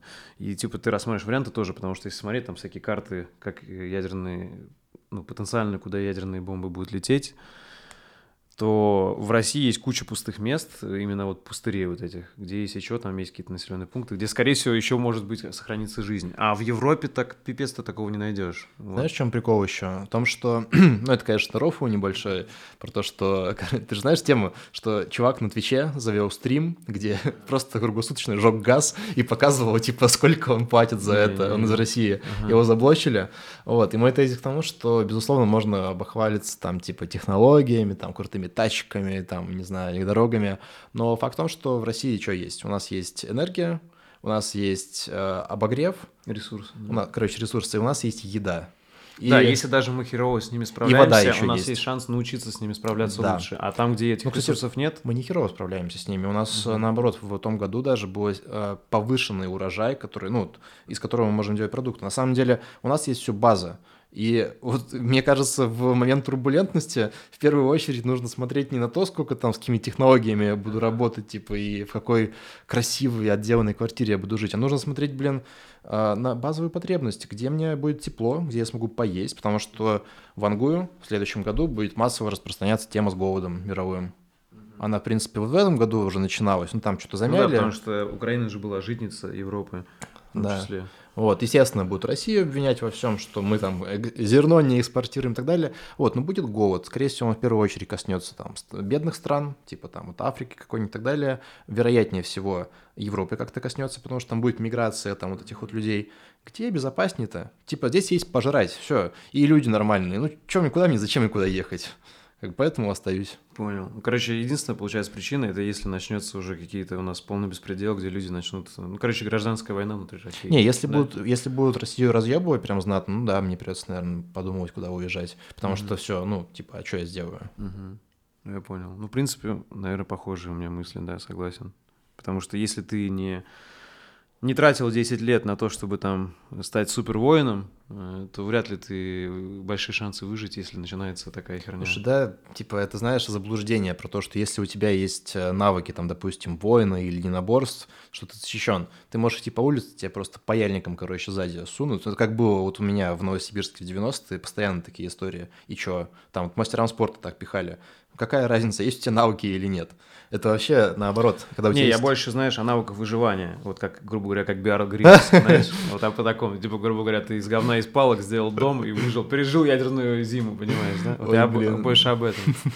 Да, слушай, но, конечно, не хотелось бы к этому прибегать. Вот. Даже если есть навыки, я все равно куда-нибудь, наверное, бы рассматривал, хотя бы где потеплее, что ли. Ну, короче, я вот согласен с тобой, что, знаешь, сейчас идет турбулентность, и просто э, непонятно, где треснет, короче. Знаешь, у всех запас прочности не... Мне кажется, одно из самых безопасных мест — это Китай сейчас. Хотя и тоже, говорят, там у них тоже типа, есть свои кланы, которые борются, ну, короче, хз. Но ну, сейчас же это Синзепин императором стал, по сути, вот на днях буквально. Да, да, да. И, не, ну, Китай это, типа, следующая империя, ну, если все пойдет как бы по закономерному развитию событий. Опять же, подразумевает ли это безопасность? Китайцы же, они не супер воины, вот еще в чем прикол. Типа они такие, ну, больше там за экономику что-нибудь, ну, как муравейчики, короче. Не осуждаю, это, наоборот, прикольно, просто другая, как бы, э, философия, наверное, к жизни. Насчет безопасности, да хрен его знает. Ну, наверное, не дадут своих граждан в обиду. Вот. Но пока российское руководство, хоть оно как бы и все-таки свои интересы оставит в первую очередь, а не людей, но э, они все-таки обязуются, гарантируют безопасность для обычных граждан в первую очередь, особенно тех, кто живет там типа в ну, классических городах, там типа Казани, Москвы, Питера, вот. И если это нарушится, то тогда да, тогда уже проблемка. Короче, ну где-то в мире треснет точно. Ну типа, да, ты правильно заметил. Да. Ты правильно Я имею в виду, что типа сейчас проверка на прочность. Кто первым треснет? Да, да, да. А это, в общем-то, так вот война и идет. Что mm-hmm. у кого первого закончатся ресурсы, по сути. Вот. Mm-hmm. Ну, судя по всему, в РФ ресурсов достаточно. Окей. Ну и у меня последние вопросы. Что для тебя значит быть человеком в 21 веке? Что значит быть человеком в 21 веке? Хм, Интересный вопрос. Что такое вообще быть человеком? Потому что я, видишь, я пока не знаю, как точно тебе ответить, поэтому в рассуждение упал.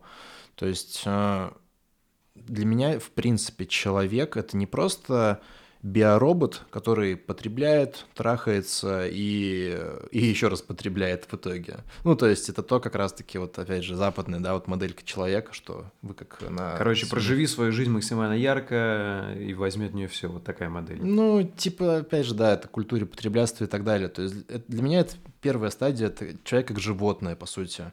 Вот. А для меня все-таки человек это на уровень выше, когда есть еще а, какая-то выше составляющая, то есть в разных языках по-разному. Кто-то будет называть это духовностью, там кто-то будет называть это осознанностью, это все, в принципе, про одно. И поэтому мне кажется, что в первую очередь человек — это тот, кто именно судит по своим каким-то внутренним э, позывам, по вот этой вот осознанности, короче, по душе, и он ориентирован на других людей. То есть он не пытается отжать, ограбить, там, не знаю, убить, а он пытается, наоборот, жить в созидании, в дружбе и синергии с другими, вне зависимости от всего. Вот это, наверное, человек, который ориентирован на других э, людей и двигается дальше, развивается. Ну, как-то так. Угу. А, соответственно, 21 век — это просто с инструментами 21 века, но ценности такие же. Честно говоря, да, к времени не привязываю. Мне кажется, всегда такая парадигма. Просто, ну, у нас меняется, ну, интернет там появился, еще что-то. Как-то так. Окей. А что для тебя по-настоящему значимо?